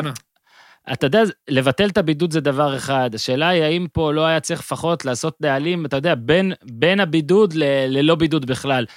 כי זוכר ששאלתי, אז, אז אולי זאת התשובה, אתה יודע. אני חושב, המס... אורן, ש, שכמו שהמדינה נערכה מחדש, ב, כן. אתה יודע, בצורה אמנם שלומיאלית מאוד, אבל בסגר הזה ההולך וקרב, או מתחזק, או אני לא יודע איך לקרוא לזה, גם בכדורגל, ברגע שהתחלואה עלתה בצורה כל כך, אה, גם, אה, אתה יודע, כל כך אה, גבוהה, וכל מיני, כל שבוע אתה רואה עוד עלייה ועוד עלייה ועוד כן, עלייה, היו חנילה... צריכים לעשות stop. הדובר. הדוברות של סכנין ממשיכים לעדכן על כל שחקן וממשיכים לציין שהוא שיחק במשחק הקורונה, גם עוד שנה וחצי, שלא עלינו, שחקן של סכנין יהיה חיובי לקוביד, יגידו זה בגלל שהיה את משחק הקורונה, לדעתי, חברים מסכנין, יש לכם קייס אולי להגיד שהיה צריך לדחות אותו ולא דחו, הכל טוב. אבל בחייאת, אתם אה, נדבקים גם מעבר למשחקים. אתה יכול אה, להגיד להם שמשחק הקורונה זה אטלנטה ולנסיה, שישחררו. כן. נכון, גם נכון. לא- הבן זה שלי, לא אגב, משחק הקורונה. הבן שלי פרץ עכשיו פה לחדר, כמו בסרטון המפורסם של ההוא שמדבר בחדשות, הבריטי, ופתאום מאחוריו יש את השני ילדים. פתאום מאחוריי אני רואה את שני הילדים שלי ואת אשתי שהיא מנסה אה, לקחת אותו. טוב, זה סימן שלדעתי מיצינו. לא, לדעתי עשינו, סיימנו את מה שצריך. אז אנחנו צריכים להמר על אה, מכבי בזלצבורג ועל הישראליות בישראליות. חיפה כן. ובאר שבע, כאילו, חמש קבוצות. בוא'נה, שלוש ישראליות, או אה, ב... אתה יודע, בשלב אה, האחרון, תשמע, זה נ- בוא יפה. נקווה שיישארו אחרי. שנתיים אפורות בצורה... בלתי אז רגע, רגילה. ניר, על מה מהמרים בעצם עכשיו? גם אני, אני איתך. אה, מכבי נגד זלצבורג. רגע, קודם אני אתן דוח מצב, לא? אה, יש דוח מצב? למה היו שינויים? עוד נדבקים? היה, לא, היה כמה משחקים שכן שיחקו, שגיטלר אה, עדכן אותם. נו, תביא, אה. תביא, תביא. אה, שולח לי הקומישיונר, יש בשר בזכות ההימורים על הישראליות באירופה. ניר מצטיין שבועי עם שבע נקודות, עם בול של מכבי. חיפה ובאר שבע באירופה. רק שתדע, ניר, שג'וקר מה זאת אמור אומרת להביא בול? גג אני שלוש אמרתי נקודות. שחיפה ינצחו 2-1? שתיים אחת חיפה ובאר שבע. כולנו אמרנו אמרתי שכל 3-0 הישראל... באר שבע? לא יכול להיות. לא, לא. מאדרוול, מאדרוול לא הימרנו. מה לא שאני- הימרנו. אז- מה- במה פגעתי? לא הבנתי. בסיבוב הקודם, ב-2-1 חיפה, אה, נו, פאק. מה, קיירת, באמת? ו-2-1 באר שבע, נגד מי שיחקה? תשמע, זה אם ניר. אם ניר עם הזיכרון הכי טוב פה, משלושתנו, לא זוכר כן. את זה, אני מבקש לה לבדוק את הקומישן. כן, אגב, אז, אז בסדר, עזוב, נחסוך מכם, אני עם ארבע, אה, כפר סבא, בני יהודה ועוד נקודה מכל משחק של הישראליות, פגענו בכל הישראליות, אורי גם פגע בכל הישראליות באירופה, והטבלה המעודכנת, זה ככה הוא עושה, מקום אה, שלישי ושני, אוזן הראש בבלפור 13, אורן הראש בהולנד 13, מקום ראשון, נירוקוויציה עם 15, שרק אני רוצה להגיד. ניי קצר, בגלל, ג'וקר הוא בדרך כלל יכול להביא לך גג שלוש נקודות, אבל בגלל שלא היו משחקים, נתנו אישור להתייחס למשחקים של האירופאיות כמו משחקים בליגה. ניר, רק בגלל זה אתה מוביל, אז מתנה ממני אליך, חוץ מהאחסלח שתקבל כשאני אנחת, אה, זה ממרח כזה, אה, סוכריות, עוגיות שוקולד, עזוב. אה, אוקיי. והוא אמר לי, בואו נהמר זריז על רוסטוב מכבי חיפה, באר שבע מדורל, את ההודעה הזאת פספסתי, סליחה. אה, אוקיי. סליחה, 3-0 קומישיונר. לבאר שבע. אז, את- אז אתה עם 15. סע, ניר, טס, 3-0. יאללה, מה... נגד אה, מכבי תל אביב. אני אה. אומר אה, 2-1 לזלצבורג. אה, 3-0 זלצבורג. 2-0 זלצבורג. אוקיי. אה, טוטנאם מכבי חיפה. 3-1 טוטנאם. אה, אה, הימור טוב. 4-1 טוטנאם. אני רציתי לקחת את 3-1, רק לפרוטוקול. ש- ב-90 דקות או בכלל אנחנו הולכים? אורי, אתה תקבל מה מראה ארבע לוח נקודות. תוצאות? שש ארבע- נקודות אם אני הולך על תיקו, תן לי. לא. מה לא? מה, לא, תיקו אפשר ב-120. לתת לו, ניר. תיקו ב-120. כן, כן, אני כן, אתן. פנדלים. 1-1 פנדלים. יאללה, יאללה. קיבלת 6. אבל תגיד אה, באר לפחות למאזינים מי ינצחו. בפנדלים. בפנדלים אה, אוגו לוריס, אבל 1-1 פנדלים. יאללה, שיהיה באר בהצלחה. מה שבע פלזן. באר שבע פלזן, 2-1 באר שבע. תראה אותך. יאללה. 1-1 פנדלים. ו? ובאר שבע עוברת. יואו. אה, לא, פלזן אני- עוברת, פלזן עוברת. 1-1 פנדלים, פלזן עוברת. 2-1 אני פלזן. מאוד מקווה שאני טועה. 2-1 מי? פלזן. פלזן הוא אמר, כן. פלזן. אני יאללה. מאוד מקווה שאני טועה. תודה רבה, ניר צדוק. טוב, אז ניפגש במתישהו? בשמחות. לא, אל תדאג, יש לי רגע, תוכניות אורן, אז. מתי אתה חוזר? אני לא מבין, מכל הסיפור שלך בתחילת הפרק, לא הבנתי מתי אתה חוזר. כרגע, כרטיס כי החזור אתה שלי... אמרת שבועיים בהתחלה. אז הנה, אני אומר, היה לי כרטיס הוא לחמישי. יחזור שמקדם ההדבקה ירד מתחת לאחד. אה, זה... לא, אתה- אם תיתנו לי עצות, תקשיב, הדילמה היא כזאת, איתי, תן לנו עוד דקה. הדילמה היא כזו. היתרון בכאילו, היתרון יענו בלחזור זה שאני צריך כרגע לעשות בידוד, כי אני חוזר מהולנד, שהיא גם מדינה אדומה, אני יודע. פה יש אגב 2,500, 2,700 ביום, ולא מרגישים שיש קורונה. זה אין מסכות, אין בידודים, אין סגר, כרגע. אה, הודיעו על הגבלה, אגב, אני אעדכן אתכם, הגבלה חריפה על אמסטרדם כרגע, שהפאבים והמסעדות, במקום לסגור ב-1 בלילה, סוגרים ב-12. כנראה הם מצאו שבין או. 12 ל-1 הקורונה מאוד קשוחה. אה, אני מניח שעוד יהיו הגבלות אמיתיות מתישהו לקבל אותן. בקיצר, אם אני חוזר, אני יכול להתחיל בידוד כבר על סגר, ואז זה כאילו אני שורף את זה.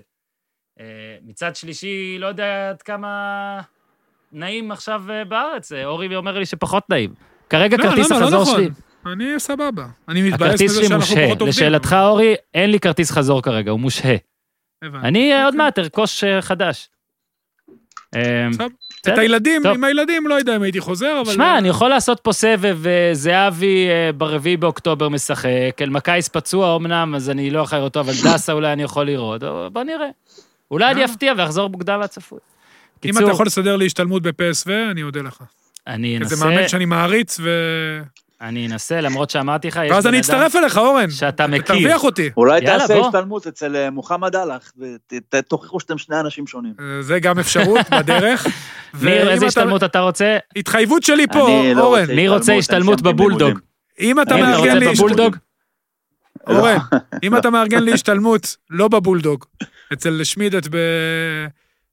בפסו, אני מצטרף אליך. סגור, אני עובד על זה. תודה רבה, ניר צדוק. תודה רבה, אורי. אוזן. גמר חתימה טובה לכולם. גמר חתימה. ביי טובה. ביי. אז תודה, אורי, תודה, ניר.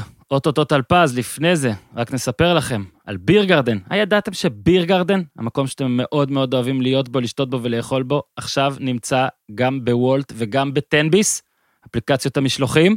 אנחנו ממליצים לכם, איתי ואני טעמנו את הנקניקייה XXXL, קיבלנו גם בירות, קיבלנו עוד מלא דברים שאיתי אכל ולא נתן לי, כי אני הייתי בהקלטה והוא ניצל את זה.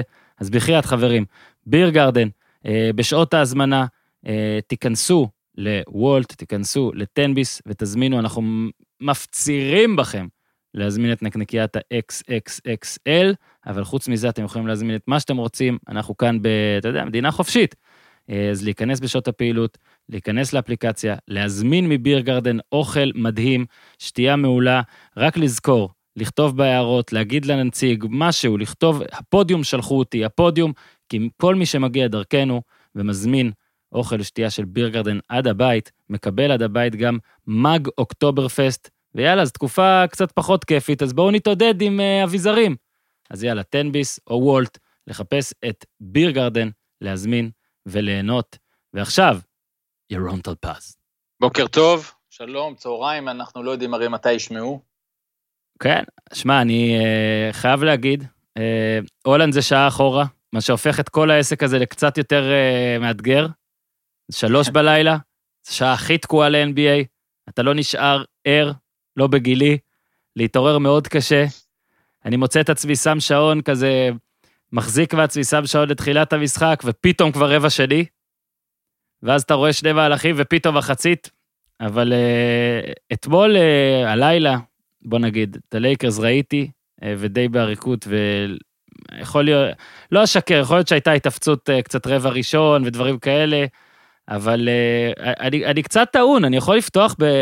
תגיד, טלפז, אתה לא חושב ששני דברים שהם אותו דבר.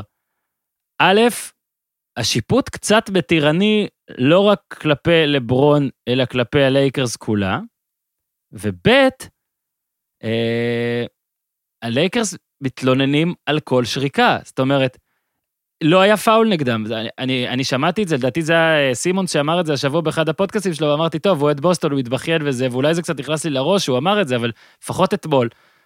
קרוסו עושה פאול, פרצוף שלא היה כלום, האווארד, ברור שלברון, אה, אולי לברון בפאול אחד צדק, אבל תשמע, זה הרגיש לי קצת שבליגה, ואני, כמובן, זו קונספירציה ושאדם סילבר לא יתבע אותי, אבל אתה יודע, הפתעות וזה, זה טוב ויפה לנו, אה, לך, לאח שלי שאוהב אה, את, את, את מיאמי וכל זה. לא רוצים חס וחלילה שהלייקרס לא יהיו בגמר, זו פגיעה אנושה. אין שום ש... ספק ושאלה שהליגה ממש ממש חייבת את הלייקרס בגמר. אה, כל הדיונים על הרייטינג הלא גבוה, ואני מכיר את כל הטיעונים והכל סבבה, שהיום אנשים צורכים את זה בצורות אחרות, ודיגיטל, והכל בסדר, הכל טוב. הרשתות uh, שמות פה uh, uh, הרבה כסף, כל הבועה הזאת זה בשביל רשתות, רשתות השידור, קודם כל, אחרי זה הספונסרים.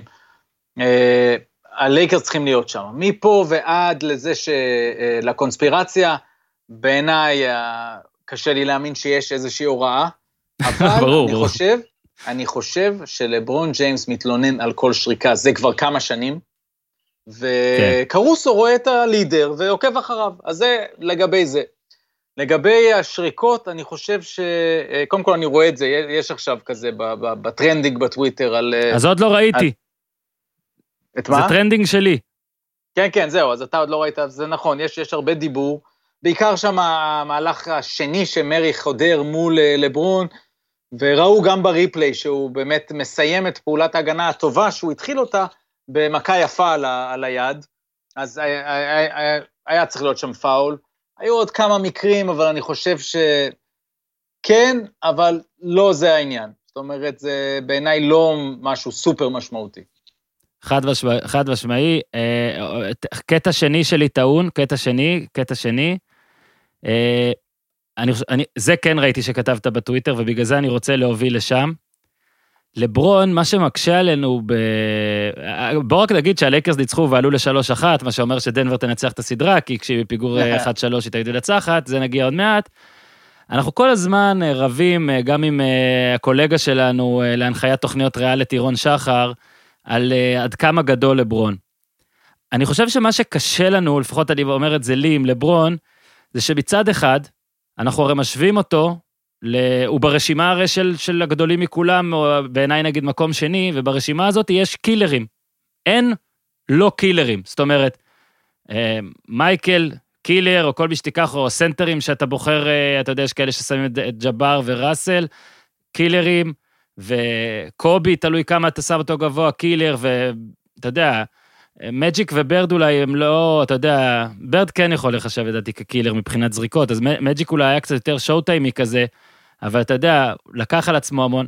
לברון, פתאום אתה, היה מהלך, אני בטוח שאתה זוכר אותו, יוקיץ' נתן לו איזה שלושה מטר עם פאול חמישי, והוא כאילו ממש לא רצה לזרוק, ובסוף כאילו הייתה לו ברירה, הוא זרק וזרק קצר. וזאת זריקה שאני חושב שכל, אתה יודע, בטח מייקל, או כל מי שאנחנו כאילו מנסים להראות האם לברון, אה, לשים אותו בסדר גודל הזה, זורק, וגם קובי, וכמובן גם קולע, כאילו, לא נותנים לו את המרחק הזה.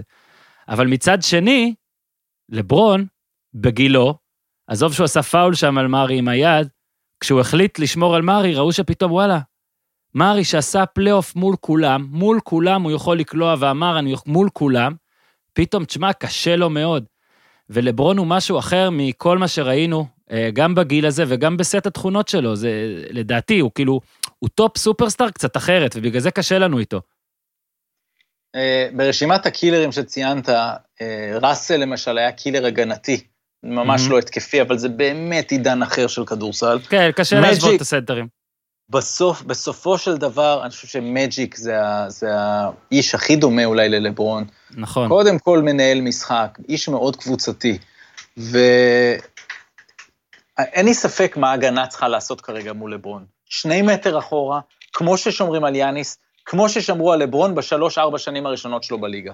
זאת אומרת, תן לו לזרוק, שינצח אותך משם, שלא ינצח אותך עם המסירות האלה אחרי חדירה. ממש, זאת צריכה להיות הפעולה.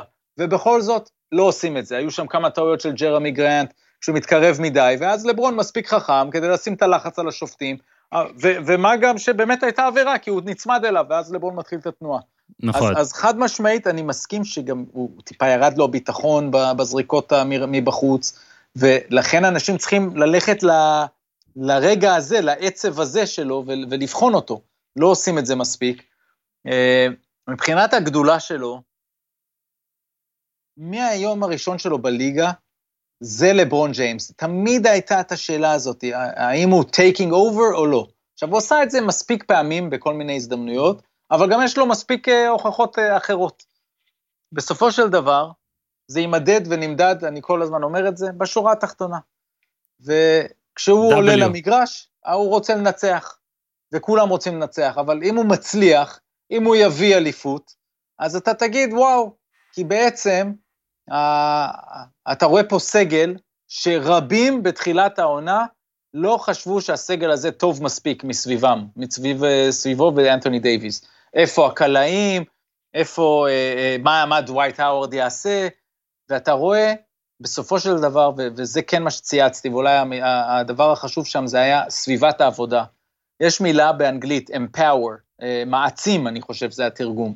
מהמם. יש משהו בלברון שמייצר את ה-empowerment הזה, אתה נותן, אה, זה לכאורה מאוד מלחיץ לשחק עם אחד כזה, אתה מקבל מסירה מלברון, אבל לא, איך- הוא, הוא, שפת הגוף שלו עם החברים שלו לקבוצה לא מלחיצה אותם. הם משתפרים. קייל קוזמן נהיה role player יותר טוב ממה שחשבו שהוא יהיה. ו-KCP, כמה ירדו עליהם, הנה, רק בגלל שהוא חבר של לברון מביאים אותו. הבן אדם תורם. אה, רונדו, אנחנו, אוקיי, רונדו לא צריך לא, את לברון. רונדו שווה קטע לבד. נכון, הוא לא צריך גם את לברון בשביל להיות טוב בפלייאוף, אבל, אבל אתה רואה איזה, איך כמה לברון משחרר לו. זאת אומרת, הנה, בוא, תוריד ממני את לחץ ניהול המשחק, בוא תהיה בוס. סליחה, והאווארד, שמע, בסופו של דבר, הרבע הראשון הזה של האווארד, מאוד יכול להיות שניצח היום את המשחק של הלייקרס. אז אני חושב שלברון מייצר את סביבת העבודה הזו, וגם את סביבת העבודה שמאפשרת לאנטוני דייוויס להיות זה שלוקח את הזריקה. וראיתי, אני לא זוכר מי דיבר ואמר שלברון לא היה מבסוט שם, לקח לו זמן עד שהוא הצטרף לחגיגות, היה מישהו שאמר את זה. זה מאוד לא אופייני לו ללברון, אם זה נכון. ואני חושב שהשורה התחתונה מראה שהנה, הוא גם נותן את המפתחות לאנטוני דייוויס, נותן לכל זה לקרות במשמרת שלו, אז בסופו של דבר הוא יימדד שם, ו... ושם הגדולה שלו. שמע, אז באמת, אה, אני חושב שמה שמדהים ב... מה שאני אוהב ברונדו, בוא נגיד, זה שהרי כל הזמן אמרו, התקפה של הלייקרס תקועה, אה, בטח בלי לברון, אבל תקועה בכלל. והוא אולי הדבר הכי קרוב ללברון בקטע של, אתה יודע, של אין לו אולי את הזריקה הכי הכי טובה, תראה, בפלייאוף הוא קצת מוכיח את זה אחרת, אבל הוא יכול לעשות מכל התקפה עומדת, לגרום לזה שיהיה סל. והוא פשוט, אה, ב-NBA Live, במשחקים, NBA Live, אני עוד שיחקתי ב-NBA Live 96 נראה לי הראשון, היה, יש קטגוריות, יש תכונות, זאת אומרת, מ-1 עד 99 לכל מיני תכונות. והתכונה שאני הכי אהבתי ששחקן בה עם אה, ציון גבוה זה awareness. כי זה עשה את כל הדברים האלה, שוב, אני לא תכנתתי את המשחק, אבל ככה אני שמתי לב אחרי שנים של משחק. אלה שהיה להם את ה-awareness גבוה, תמיד היו ליד הכדורים הנופלים, תמיד לקחו את הריבנדים החשובים, ורונדו גם את זה יודע לעשות. וגם אתמול, אם, תשמע, הלייקרס היה להם איזה 12, אה, לדעתי, כן, 12 ריבאונדים בהתקפה, אה, מול שישה בלבד של אה, דנבר, וזה, תחשוב, 12 ריבאונדים, 12 התקפות נוספות אה, הביאו החבר'ה, ואנטוני דייוויס אולי היה לו אחד חשוב, לאווארד בהתחלה היו שישה, משהו כזה. אבל האחד ההוא של רונדו בעיניי היה זה, ש... זה שהיה הכי חשוב. ואמר, אמרו במהלך המשחק, איזה כיף ללייקרס, יש להם שני שחקנים עם IQ כדורסל כזה גדול ביחד על פרקט, וזה נכון. זה לא כזה מובן מאליו.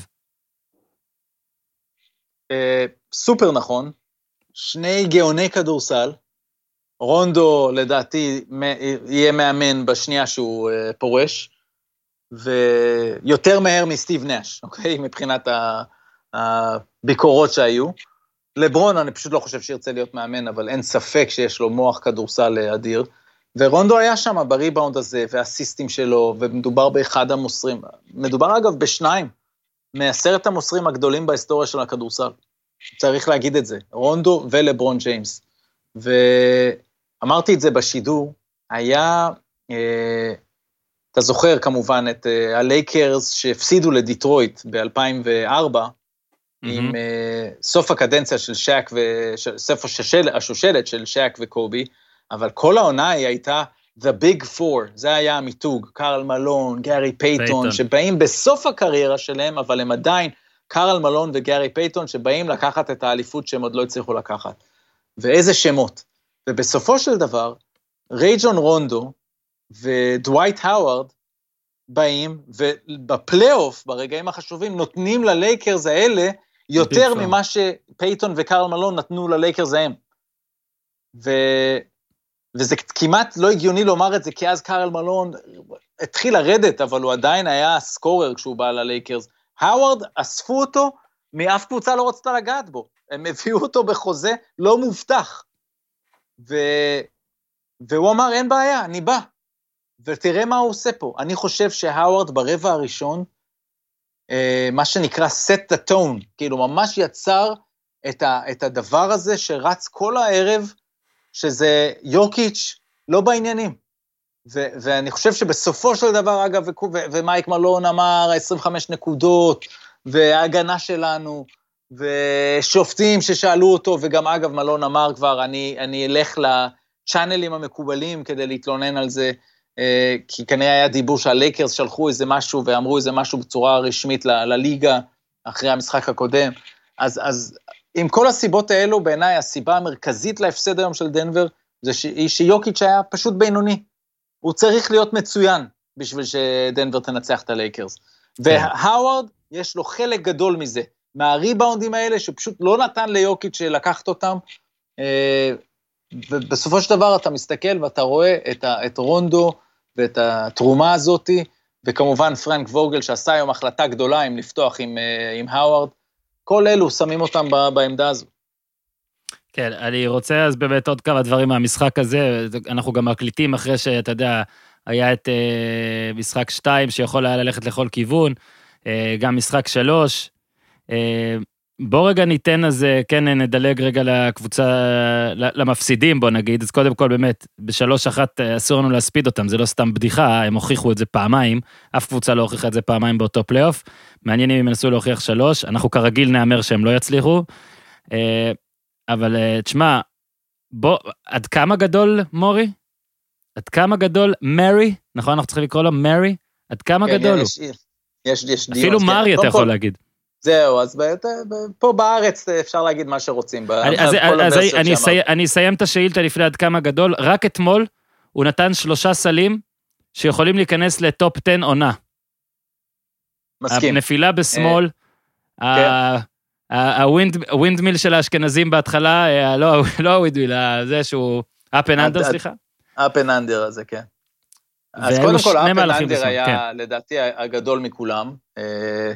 אה, סל מטורף, דיברנו בשידור, כבר הבאנו גם את הסל של מייקל ההוא, אה, mm. כי זה פשוט, וואו, ג'מאל מרי הוא, הוא, הוא ענק, ואני חושב שהוא מוכיח את זה, ו...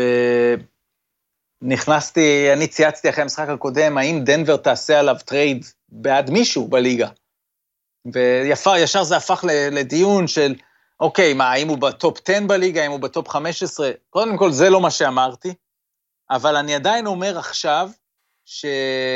ובמקרה גם יצא לי לשמוע אחרי הציוץ הזה, זאת אומרת, רק אתמול את הפודקאסט המעניין של טים קונלי, מקבל mm-hmm. ההחלטות בדנבר, אצל וודג', והוא אמר שהוא במהלך השנים היה הולך לג'מאל ואומר לו כל פעם, אתה חייב להשתפר, כי אמרתי לא להצעה להביא אותך, לשלוח אותך תמורת זה, ותמורת ההוא. זאת אומרת, הוא כל פעם היה שם לחץ על מורי, כי כל פעם הוא היה אומר לא לכל מיני שחקנים, נראה לי שקווין לאב היה שם מתישהו באחת ההצעות האלו. אז כל מיני דברים כאלו אה, במהלך השנים, ואני חושב שהיום אין טלפון אחד, חוץ מ... היחידי שאני חושב עליו, זה לוקה דונצ'יץ'. אני חושב שזה mm-hmm. הטלפון היחיד שדנבר תבוא ותגיד, אוקיי, בוא נעשה. בטרייד של אחד על אחד. זאת אומרת, אם יוסטון תבוא עם ג'יימס הרדן, לא ייקחו את, לא ייקחו את העסקה הזאת. ו- ו- וכן הלאה, כל הרשימה, כולל שאנשים אה. כתבו ג'ייסון טייטום, לא חושב. חושב שדנבר רוצה את השלד הזה של מרי ויוקיץ', ואני חושב שזה מראה כמה מרי גדול. כי הם אני... מבינים שיש לו את הכל, כולל הדבר הכי חשוב, וזה היכולת לעשות את הדברים האלה בפלייאוף. היה שם נתון, אתה יודע מה המספרים שלו? ברבע האחרון ובהערכה, בפלייאוף, מהקו, רבע האחרון והארכה בפלייאוף הזה, אה, פלייאוף 2020, מהקו 100 אחוז, ואנחנו מדברים פה על 24 מ-24, משהו כזה כרגע, מהשלוש, 64 אחוז, ומהשדה ומה, בכלל 58 אחוז. אלו המספרים של ג'מאל מרי, רבע אחרון והארכה בפלייאוף, ועכשיו כבר היו להם הרבה משחקים הרי בפלייאוף הזה, יש להם שבעה, שבעה ועכשיו עוד ארבעה. זאת אומרת, זה, יש פה מדגם של 18 משחקים, ואתה מסתכל על זה, אתה אומר, זה לא הגיוני. אנחנו הרי מכירים את המועדון המפורסם 90-50-40, זה מועדון mm-hmm. 160-55. כאילו, אין דברים כאלה. אז ג'מאל מרי מראה שאולי יש עשרה, חמישה עשר שחקנים שבכל הצבעה ייבחרו כאילו לפני ג'מאל מרי. אני לא חושב, אני חושב שהוא צריך להיות בטופ 10 אם אתה בונה קבוצה ורוצה קבוצה ש, שת, שתצליח בפלייאוף. זה כמה נלך, גדול ג'מאל מרי. ואם נלך על ה, בדיוק על מה שאתה אמרת, על הרמות טלפונים, אז אני אנצל עכשיו את העובדה ש... אה, מאוד מוקדם, אה, ואגיד אה, שאני חושב שגם ללוקה דונצ'יץ' אולי הם יכולים להגיד בשלב כזה, "מ, בוא נחשוב, נראה. כי בדנבר ספציפית, יש שחקן שמשלים למרי, עזוב שהוא היה בינוני אתמול, שיש לו כמה תכונות דונצ'יצ'יות, אני מדבר על מסירה כן. וניהול משחק, ויכול להיות שדווקא מרי הולם יותר את יוקיץ', מאשר לשים מסכים. אותו ואת דונצ'יץ' ביחד, כי עם כל הכבוד לכמה שאנחנו מדברים על האיטיות היפה של דונצ'יץ' ויוקיץ', אולי, כן. ש... אולי פעמיים מהאיטיות הזאת זה קצת יותר מדי איטי. ואם אתה זוכר, אז שאלתי אותך כזה, בואנה, יכול להיות שמרי ויוקיץ' זה מין גרסה מודרנית כזאת, 2020 של סטוקטון ומלון, ואז מישהו כתב לי בטוויטר, כן, רק שיוקיץ' זה סטוקטון, ומרי כן. זה מלון, וזה כל כך חכם בעיניי.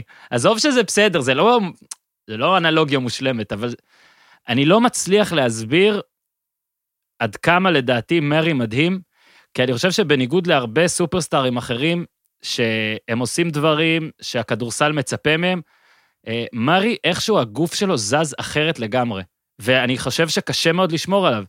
וזה שאנחנו אומרים שלברון הצליח, זאת מחמאה עצומה ללברון. שוב, זה היה לא הרבה מהלכים, אבל מחמאה עצומה ללברון, כי מרי באמת, יש בו באמת הכל. זאת אומרת, אתמול הוא גם היה עם שמונה אסיסטים נגיד, זה לא שהוא, אתה יודע, רק יכול ללכת לסל וכל זה, באמת מהקו, באמת בפלייאוף, ראינו את הסדרה מול אה, יוטה, ותחשוב, מה, הוא בן 23? משהו כזה? לא, אני חושב שקצת יותר. אה, לא, לא הרבה יותר. אבל נדמה לי, כן, אה, אתה יודע אז- מה? הוא בדראפט, אתה צודק אולי, בדראפט של בנדר, אז אה, יכול להיות שזה 23. כן, הוא בן 23, הוא נולד בפברואר 97. אז אה, זה עוד יגדל, אתה כן. מבין? כי גם אם זה יכולת גדל... המסירה שלו משתפרת. זאת אומרת, אנחנו רואים את זה עכשיו אפילו בסדרה הזו. במשחק הקודם הוא היה מדהים במסירה, המשחק האחרון הוא היה טוב. אני חושב שהוא עשה מול לברון רק בדיעבד, קל להגיד, אבל הוא לא היה צריך לקחת אותו לסל פעמיים, כאילו באחד מהם כן. היה צריך אולי לעלות מהמיד ריינג'. אה, אבל אה, לומדים. אני מסכים איתך גם על, על לוקה, זאת אומרת, אה, כמו שדאלאס, בחיים אגב הטלפון הזה לא יקרה, אז, אז כמו שדאלאס... לא, הוא לא יקרה. אל תחכו לו. שדאלאס לא תגיד כן לאף אחד היום בערך ש- לא. שיציע, אז לכן זה לא, זה לא הנתון שאומר הכל, זה פשוט אומר משהו, אתה, אתה בונה franchise. כן, לפי הקבוצה שלך, אבל יש לפי עוד המאמן סיבה, שלך. אגב, להשאיר את מרי אם אני דנבר, כי הוא כבר חתם על החוזה מקסימום. כן. אז, אה, אז אתה, אין לך את הפחד שהוא יעזוב, כאילו, זהו, הוא איתך. אז... אה, אה, דבר אחרון במשחק הזה, בוא רק, אה, קודם כל, כן, יוקיץ' אגב, רק רציתי להוסיף קודם ולא הספקתי, שהוא, זה היה שילוב של באמת בינוני, יום קר, יום חלש, הסיבובים לא הלכו רבע רביעי, אפילו מחריד בוא נקרא לו, וגם העובדה שתשמע, הדביקו לו שם את הפאולים, וכשהוא נכנס עם שלוש עבירות, אז uh, היו, הוא קיבל את הרביעית ואת החמישית בהתקפות עוקבות, שמתוך שני הפאולים האלה חצי פאול היה, ופה אני, אני מוכן להתווכח עד המוות, אה, אבל אה, כן, בלי קשר היה ערב אה, לא משהו שלו. אה, באמת, דנבר צריכה אותו בשיאו. אה, אמנם גרנט, אתה יודע, יכול בסדר, מילסאפ נתן דקות יפות, אבל היא צריכה אותו בשיאו. אה, בוא, רגע, דבר אחרון לפני שעוברים למיאמי, רק תקבור את, את הקטע של השלוש אחת, שים אותו, ת, תכסה אותו בחול, תגיד שזה לא יקרה הפעם, ונתקדם. אז רגע, מילה על, על יוקיץ'. כן. אני חושב גם שהפאולים האלה, מלון כל הזמן הוציא אותו לשמור עליו, באיזשהו שלב אני חושב שאתה צריך להגיד, לא, שער שם כבר. ואני לא מדבר על הסוף שהוציא אותו הגנה התקפה, אני מדבר עוד קודם, אה, אה, משהו גם זה פגע לו בשטף. זאת אומרת, אם, אם מתחילים הפאולים האלה, קל להגיד את זה, אבל אני הייתי משאיר אותו, וגם אם הוא עושה את העבירה השישית, אז, אז חי עם זה, אבל לפחות נותן לו וואי, להיכנס איזה לאיזשהו גאון שטף. אתה. אני כל כך מסכים איתך, אני גם אף פעם לא מבין את הפילוסופיה של, אה, אתה יודע, הרי אם אתה מוציא אותו עכשיו לשלוש-ארבע דקות, אז בעצם אתה... אה, כאילו, כבר ניצחו אותך די, אבל בסדר. כן. טוב. אה, האמירה היא שאתה רוצה אותו שם ל- ל- לדקה האחרונה, ובצדק, בטח ראית את ה... זאת אומרת, כולנו ראינו את היכולת שלו בקלאץ' במשחק 2, ו- ובכלל הדברים שהוא עושה. אה, מבחינת ה... מ- עוד, עוד, עוד דבר חשוב אחד, מייקל מלון שלח בסוף רמז אה, ומסר למייקל פורטר ג'וניור. אה, שאלו אותו על אה, למה פורטר ג'וניור לא היה על הפרקט בהכרעה בסוף, והוא אמר, אה, אתה צריך לשמור בשביל לשחק בדקות האחרונות. אז Mhm. שלח לו מסר, ו- ובעצם החזיר לו קצת על זה שהוא העביר ביקורת בסדרה הקודמת, על זה שהוא לא מקבל את הכדור. ב... הוא עשה את זה בתקשורת, אז גם מלון עושה את זה בתקשורת. פורטר ג'וניור עם משחק התקפי טוב מאוד, אבל חושך בהגנה. כשלברון רואה אותו, הוא יודע שהוא הולך לסל, יש בו איזה משהו רך בהגנה, ו... וזה בסדר, הוא, הוא צעיר מאוד, הוא צריך להתפתח, אבל uh, משהו לעקוב אחריו. Uh, כן. מבחינת. השלוש אחת, כן. הסיבה שאני חושב שזה לא אפשרי, היא בעיקר לברון ג'יימס. אני פשוט לא רואה מישהו שעושה לו את זה, ו... ו... ויש לו רקורד, אה, זאת אומרת, הוא אף פעם כמובן לא הפסיד משלוש אחת, אין לו הרבה הפסדים כשהוא לפני clinching game, זאת אומרת, במהלך ההיסטוריה שלו. הרבה פעמים כשהם הובילו 3-2, כל הסדרות הגדולות שהוא במיאמי נגד בוסטון ההן, 3-2 אה, הם באו, באו וסגרו עניין ב-4-2. אז אה, מאוד קשה לבוא ולעשות את זה מולו. מצד שני, דנבר שווה בסדרה הזאת יותר מ-4-1, כי אתה יודע, זה ייגמר 4-1, אז כזה ירגישו, אה, זה כמו יוסטון ופורטלנד, אבל, אבל זה ממש לא. זאת אומרת, שמה, המשחק ירון, הראשון הם היו חלשים, אבל מאז הם שו, משחקים שווה ללייקרס. אם אתה משחק, קודם כל משחק אחד הם היו חלשים, זה, זה קרה גם בסדרה הקודמת, כי אתה יודע, הם מסיימים סדרה שבע, שבעה משחקים, גמורים, ואז יש ירידת מתח. אם ירון טלפז משחק את השנייה, שתי, שנייה האחרונה במשחק הקודם, במשחק מספר 2 ולא פלמלי, יכול להיות שהיום התוצאה אחרת. זה לעד, תקשיב, לא מצליח להבין, לא אבין, אין שום תירוץ שמתקבל, קורה, טועים, אבל די, אין תירוץ שמתקבל, באמת זו סדרה הרבה יותר צמודה. רגע, ואם פלמלי שומר עליו צמוד, הוא לא שם את הסל הזה? הוא שם אותו. או שפלמלי עושה עליו פאול. ולכן, תקשיב. אם אני הייתי שם, הוא שם את זה, והוא בכלל לא, לא מרגיש שיש מישהו שם. אני חושב שזה לא, זה. יש הבדל גם, יש הבדל, כמובן שיש הבדל אם אתה פנוי או לא פנוי, אבל תשמע, מה שפלמלי עשה, הוא פשוט חסם את עצמו. הוא לא, לא חסם לא, את בלתי, עצמו. זה, אין, לעולם לא נבין את זה. זאת אומרת, מה, תקשיב, אם שואלים אותי... גם אם יום אחד הוא יתראיין ויסביר, עדיין לא נבין את מה שהוא עשה שם. תקשיב, אני אומר את זה כאשכנזי, כן? אבל אם היו כן. שואלים מה אשכנזי בעיניך, זה. מה שפלמלי עשה, זה אשכנזי בעיניי. זה מה שהיה. אוקיי, עכשיו, אני הולך להציל את הסקופ הכושל שלך, ירון טלפז, מלפני כמה פרקים, סקופ שחגגת עליו המון, אה, באת פומפוזי, אה, נתת אולין על הסקופ הזה, וטעית. אבל הנה, ארדן התגלח וקוראים לו טיילר הירו, והנה, צדקת. כן. צדקת, תראה מה קורה. תראה מה קורה. הוא עכשיו, מצא גוף חדש. ב... עכשיו, 37 נקודות ב-36 דקות, 14 ו-21, 5 מ-10 ל-3, 4 מ-4 מהקו, 6 ריבאונדים, הבן אדם בן 11. וכאילו, תקשיב, ההגדרה לזון, אה, ב-NBA ג'ם, אני מביא היום, אני מביא היום רפרנסים למשחקי כדורסל מחשב מהעבר, קונסולות. ב-NBA ג'ם, שהיית קולע כמה סלים רצוף, היה פתאום אש מתחתיך, משהו כזה, והשדר היה אומר, he's on fire, ואז היית יכול להטביע מהחצי ולקפוץ ל-90 מטר. ו... היה שלב שהיה נראה שהוא כאילו, הוא, הוא, הוא מבין עד כמה הוא ב zone, ואין, הוא כל פעם עולה עוד מדרגה ועוד מדרגה ועוד מדרגה, ואתה אומר, טוב, בזה הוא ייכשל. טוב, זה כבר יותר מדי. טוב, זה לא יכול להיות. והוא הצליח הכל. איזה משחק. בוא נזכר איך מיאמי התחילה את הפלייאוף הזה. במחשבה שיש פה קבוצה מאומנת, עם ג'ימי באטלר אחד שייקח אותם אה, בפלייאוף, יסחב אותם, ובאם אדבאיו שיעזור קצת בניהול משחק, ובעיקר בהגנה. ומה קרה מאז? גורן דרגיץ', סופרסטאר, הדה ביו בעצמו, כמובן, עם פעולות הגנתיות שילכו לפנתיאון, וגם אבל אה, סקורר באזור הסל, במיוחד מול ההרכבים יותר נמוכים, ואז גם טיילר הירו, זאת אומרת, הם פתאום the big four, כמו שדיברנו על הלייקרס, אז, mm-hmm. אז הם ממש מזכירים לי, אגב, היה, היו פה שני משחקים מאוד דומים, משחק ארבע. מיאמי הובילה כל הזמן על בוסטון, שכל הזמן חזרה, ושוב, ושוב פיגרה, וחזרה ושוב פיגרה, אבל כל הזמן הרגשת שמיאמי פשוט יותר טובה. ואותו דבר, הלייקרס בסופו של דבר הרשימו במשחק הזה, וכל הזמן הובילו על דנבר, אז אותו דבר, מיאמי עכשיו, זה שזה טיילר הירו זה כבר משחק שני שהוא עושה את זה בסדרה הזאת. במשחק קודם הוא היה בזון בחצי אחד רק. ו- ומה שאתה רואה, ו- וכבר באמצע העונה התחלתי לראות שבהתחלה כל הזמן תייגנו, קטלגנו אותם, דנקן רובינסון והירו קלעי השלשות, הלבנים האלה, שתמיד יש אותם. Mm-hmm. לאט לאט אתה, תוך כדי העונה שהתקדמה, אפשר היה להבין שהירו הוא משהו אחר, הוא מנהל משחק, הוא בעצם, הוא בעצם, הוא באמת הרדן בעניין הזה של הכדור צריך להיות אצלו ביד, והוא ייצור לעצמו ולאחרים. ואתה רואה גם שקנדריק נאן יצא מהרוטציה, כי בעצם הרכז הראשי זה דרגיץ', והירו זה הרכז המחליף. אה, ומיאמי נראית מדהים, כי כל זה קרה מול העיניים שלנו.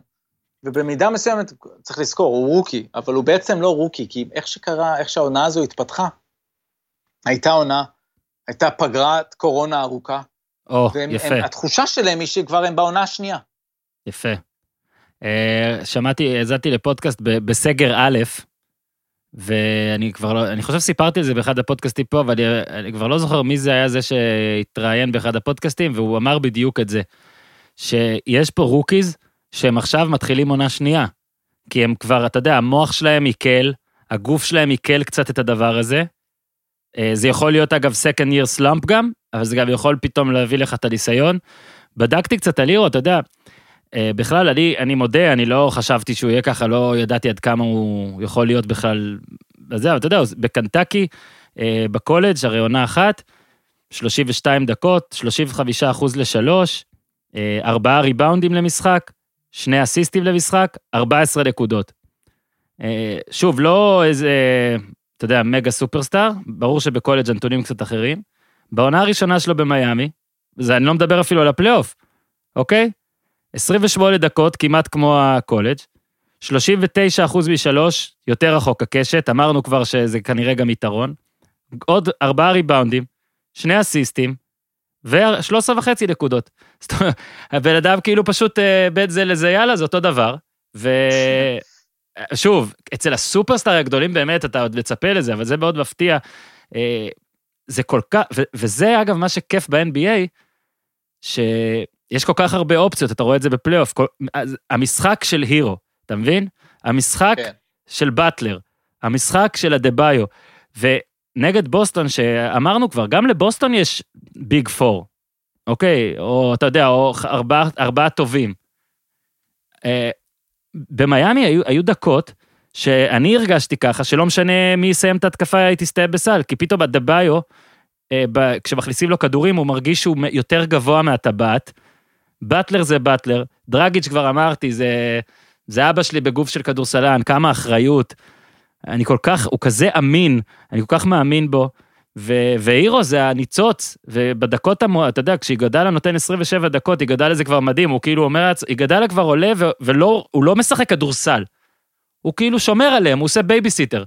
אתה יודע, הוא זורק 3-4 פעמים במשחק, לרוב אחת תיכנס לו, אוקיי? הסטטיסטיקה שלו כמעט לא קיימת, שני ריבאונדים, שני אסיסטים, אבל איכשהו אתה מרגיש שבדקות יש קצת הוא, הוא יודע מה לעשות, הוא, הוא עושה איזה שניים, שתיים, שלוש התקפות חשובות, ובוא תגיד אתה, כאילו, מה עכשיו אנחנו מצפים ממיאמי? עד כמה אתה מתלהב? קודם כל, על הירו, אני חייב לספר עוד משהו ששמעתי מזאק לואו, מזאק לואו בפודקאסט, שאנשי מיאמי היט אמרו שכשהם הביאו אותו לאימוני פרי דראפט, mm-hmm. יש להם איזה תרגיל קליעות שהם מריצים שם קבוע, ושהוא עשה את התרגיל קליעות הכי טוב אי פעם של שחקן ב... מול מיאמי, וזה כולל את ריי אלן. אז uh, זה היה אחת, ה, אחת הסיבות שהם uh, החליטו ללכת עליו, ויש בו, אה, אין, אין הרבה rookies כאלו, שבאים ל... כאלו, כשאני אומר כאלו, הכוונה היא שזה לא זיון וויליאמסון, שכל הליגה מחכה להם, שבאים לבמה הכי גדולה, ופשוט משחקים בלי פחד, ממש הוא אוהב את הרגע הזה. זה מזכיר קצת את סאם קסל ביוסטון של 94. שהוא בא אז לגמר ופשוט שם את השלשות הכי חשובות. ו... והירו אבל הוא שחקן יותר מגוון מקסל, ומראה את זה לאורך יותר זמן, נראה עוד אם הוא יוכל לעשות את זה בגמר. אז אה, זה, זה לגביו. כן, וגם לגבי... בקט, צריך להגיד ש... כן, I'm בקט זה גדול. אתה מבין, אתה מבין שיש משהו באופי שלו, זאת אומרת, הבחור כן. הוא... הוא... אני סל, אני סל. הוא לא צנוע. אתה יודע מה, כן. אם אני ממשיך את מה שאמרת, הבחור לא אשכנזי, אוקיי? לא. לא, לא משני הצדדים. כן, כן. בא ממילווקי אגב, זאת אומרת, סתם מעניין, ומחור כזה, ועבד, אה, לא יודע איפה נתקלתי ביוטיוב באיזה קטע שהוא מספר איך הוא בזבז את המיליון דולר הראשון שלו, ואז הגיעו למסקנה שהוא עוד לא בזבז מיליון דולר כשצילמו את זה. אבל, אה, אבל הוא. קנה אוטו. קנה אוטו לאימא שלו, קנה אוטו לאבא שלו, אה, כל מיני סיפורים. אבל אה, כן, בחור אה, מוויסקונסין, מפרבר של מילווקי בוויסקונסין, שהכסף היחיד שעשה היה 50 דולר אצל אבא שלו כשהוא מכסח את הדשא בגינה בכמה חודשים כן. בשנה שאין שם שלג. או שהפוך, או שהוא מוריד, או שהוא דווקא פינה את השלג בעצם, זה היה הסיפור. anyway, מה שקורה פה עכשיו בסדרה הזו, זה שפתאום בבוסטון יש נחיתות, אני חושב שהיא מתחילה מבריאד סטיבנס, ושוב, קטונתי, מלה, אני לא יודע מה הוא צריך לעשות אחרת, אבל משהו הוא, הוא צריך לעשות אחרת, כי נראה שהוא מפסיד שם במצ'אפ הזה לספולסטרה. אה, הוא שינה, הוא עשה דברים קצת אה, פחות, אה, לא יודע, סטנדרטים, שנגיד, הוא הלך עם קנטר ו... וגרנט וויליאמס, ופתאום הוא חזר לרוברט וויליאמס דווקא אחרי ניצחון, ולא שרוברט וויליאמס היה רע. לא יודע, משהו שם חסר, אה, אולי זה טייטום עם המחצית הראשונה האיומה כן. הזאת, ונכון, הוא, הוא, הוא פיצה על זה במחצית שנייה מצוינת, אבל זה היה שוב אה, אה, איזה מין טון של משחק, כן. של רדיפה כל הזמן. כן, לא פיש פיצחו- מתלהב, אה, פיש מתלהב מהמטאפורה שלו, מההשוואה לפול ג'ורג' עכשיו, תגידו, תזכרו, תגידו. אנחנו עוד לא ניתן לו את זה, אבל היה חשוב לי מה, להזכיר על אותו. טייטום כאילו? כן, לא, הוא רוצה להגיד, הנה, אתה רואה, עכשיו אה, מתחיל, אה, מתחיל זה, כשזה לא, כשזה ברגע האחרון הוא נזכר, זה מאוחר, אתה יודע, עזוב, כן. נו, מנסה להנחית את המטוס. טוב, בסדר, ש, ש, שימשיך, אנחנו זוכרים לו את דנבר מנצחת את הלייקרס עדיין. אז אה, שמע, עוד... זה- אה, הסטטי- התקדימים לטובתו. לא, עוד לא, אין. בעיה, בבקשה, תקשיב, שיביא את זה, הכל טוב. ברינג. אה, ובקיצור, משהו שצריך לקרות אחרת בבוסטון, אה, בעיקר, הם עשו גם טעות אחת שחזרה על עצמה כל הזמן, בעיקר מרקוס סמארט, רבע האחרון, הם חודרים מול האזורית, וב, ובגלל שאין להם את המסיימי mid range, זאת אומרת, יש להם, סליחה, יש להם מסיימי mid range, אבל מאיזושהי סיבה הם לא עולים, מיאמי עם האזורית נותנת להם שם את האמצע. וסמארט מגיע לאמצע, ואז מחפש עוד מסירה, ואז בתוך הענפים האלה, כל הים ידיים שם, חטיפה אחרי חטיפה אחרי חטיפה. אז משהו הם חייבים לפצח מול האזורית יותר טוב, אה, ו, והפעם לקבל את, את, בוא נגיד, את השלישייה, קמבה, ג'יילן בראון וטייטום, יותר דומיננטים מהרגע הראשון. אני אוהב מאוד את החזרה של היוורד, תורם הרבה, וגם כן. סטיבנס אוהב את החמישייה של הנמוכה, ממש היוסטונית, עם היוורד וסמארט והשלושייה הזאת. אני אגיד דבר אחרון, סמארט זורק המון. ואם אני, ונכון שהוא קולע, והוא קולע בטח יותר טוב ממה שהוא קלע כשהוא נכנס לליגה, ואם, וכולם מתים על סמארט ובצדק, אבל אם מרקוס סמארט ימשיך לזרוק, זה לידיים של מיאמי. כן, צריך להגיד, אתה יודע, לצד המחמאות הגדולות, זה היה משחק לא טוב שלו, אתה יודע, בקליעות, שלוש משתי עשר, הוא פיצה על זה עם 11 אסיסטים, אבל עדיין, אה, זה, זה, אתה יודע, זה לטוב או לרע, זה, זה האיש. זאת אומרת, הוא לא, הוא לא יודע שהוא רביעי או חמישי, נגיד, בהיררכיה. הוא לא יודע את זה, ובגלל זה כשהוא, כשהוא עושה דברים טובים, זה, זה מה שקורה.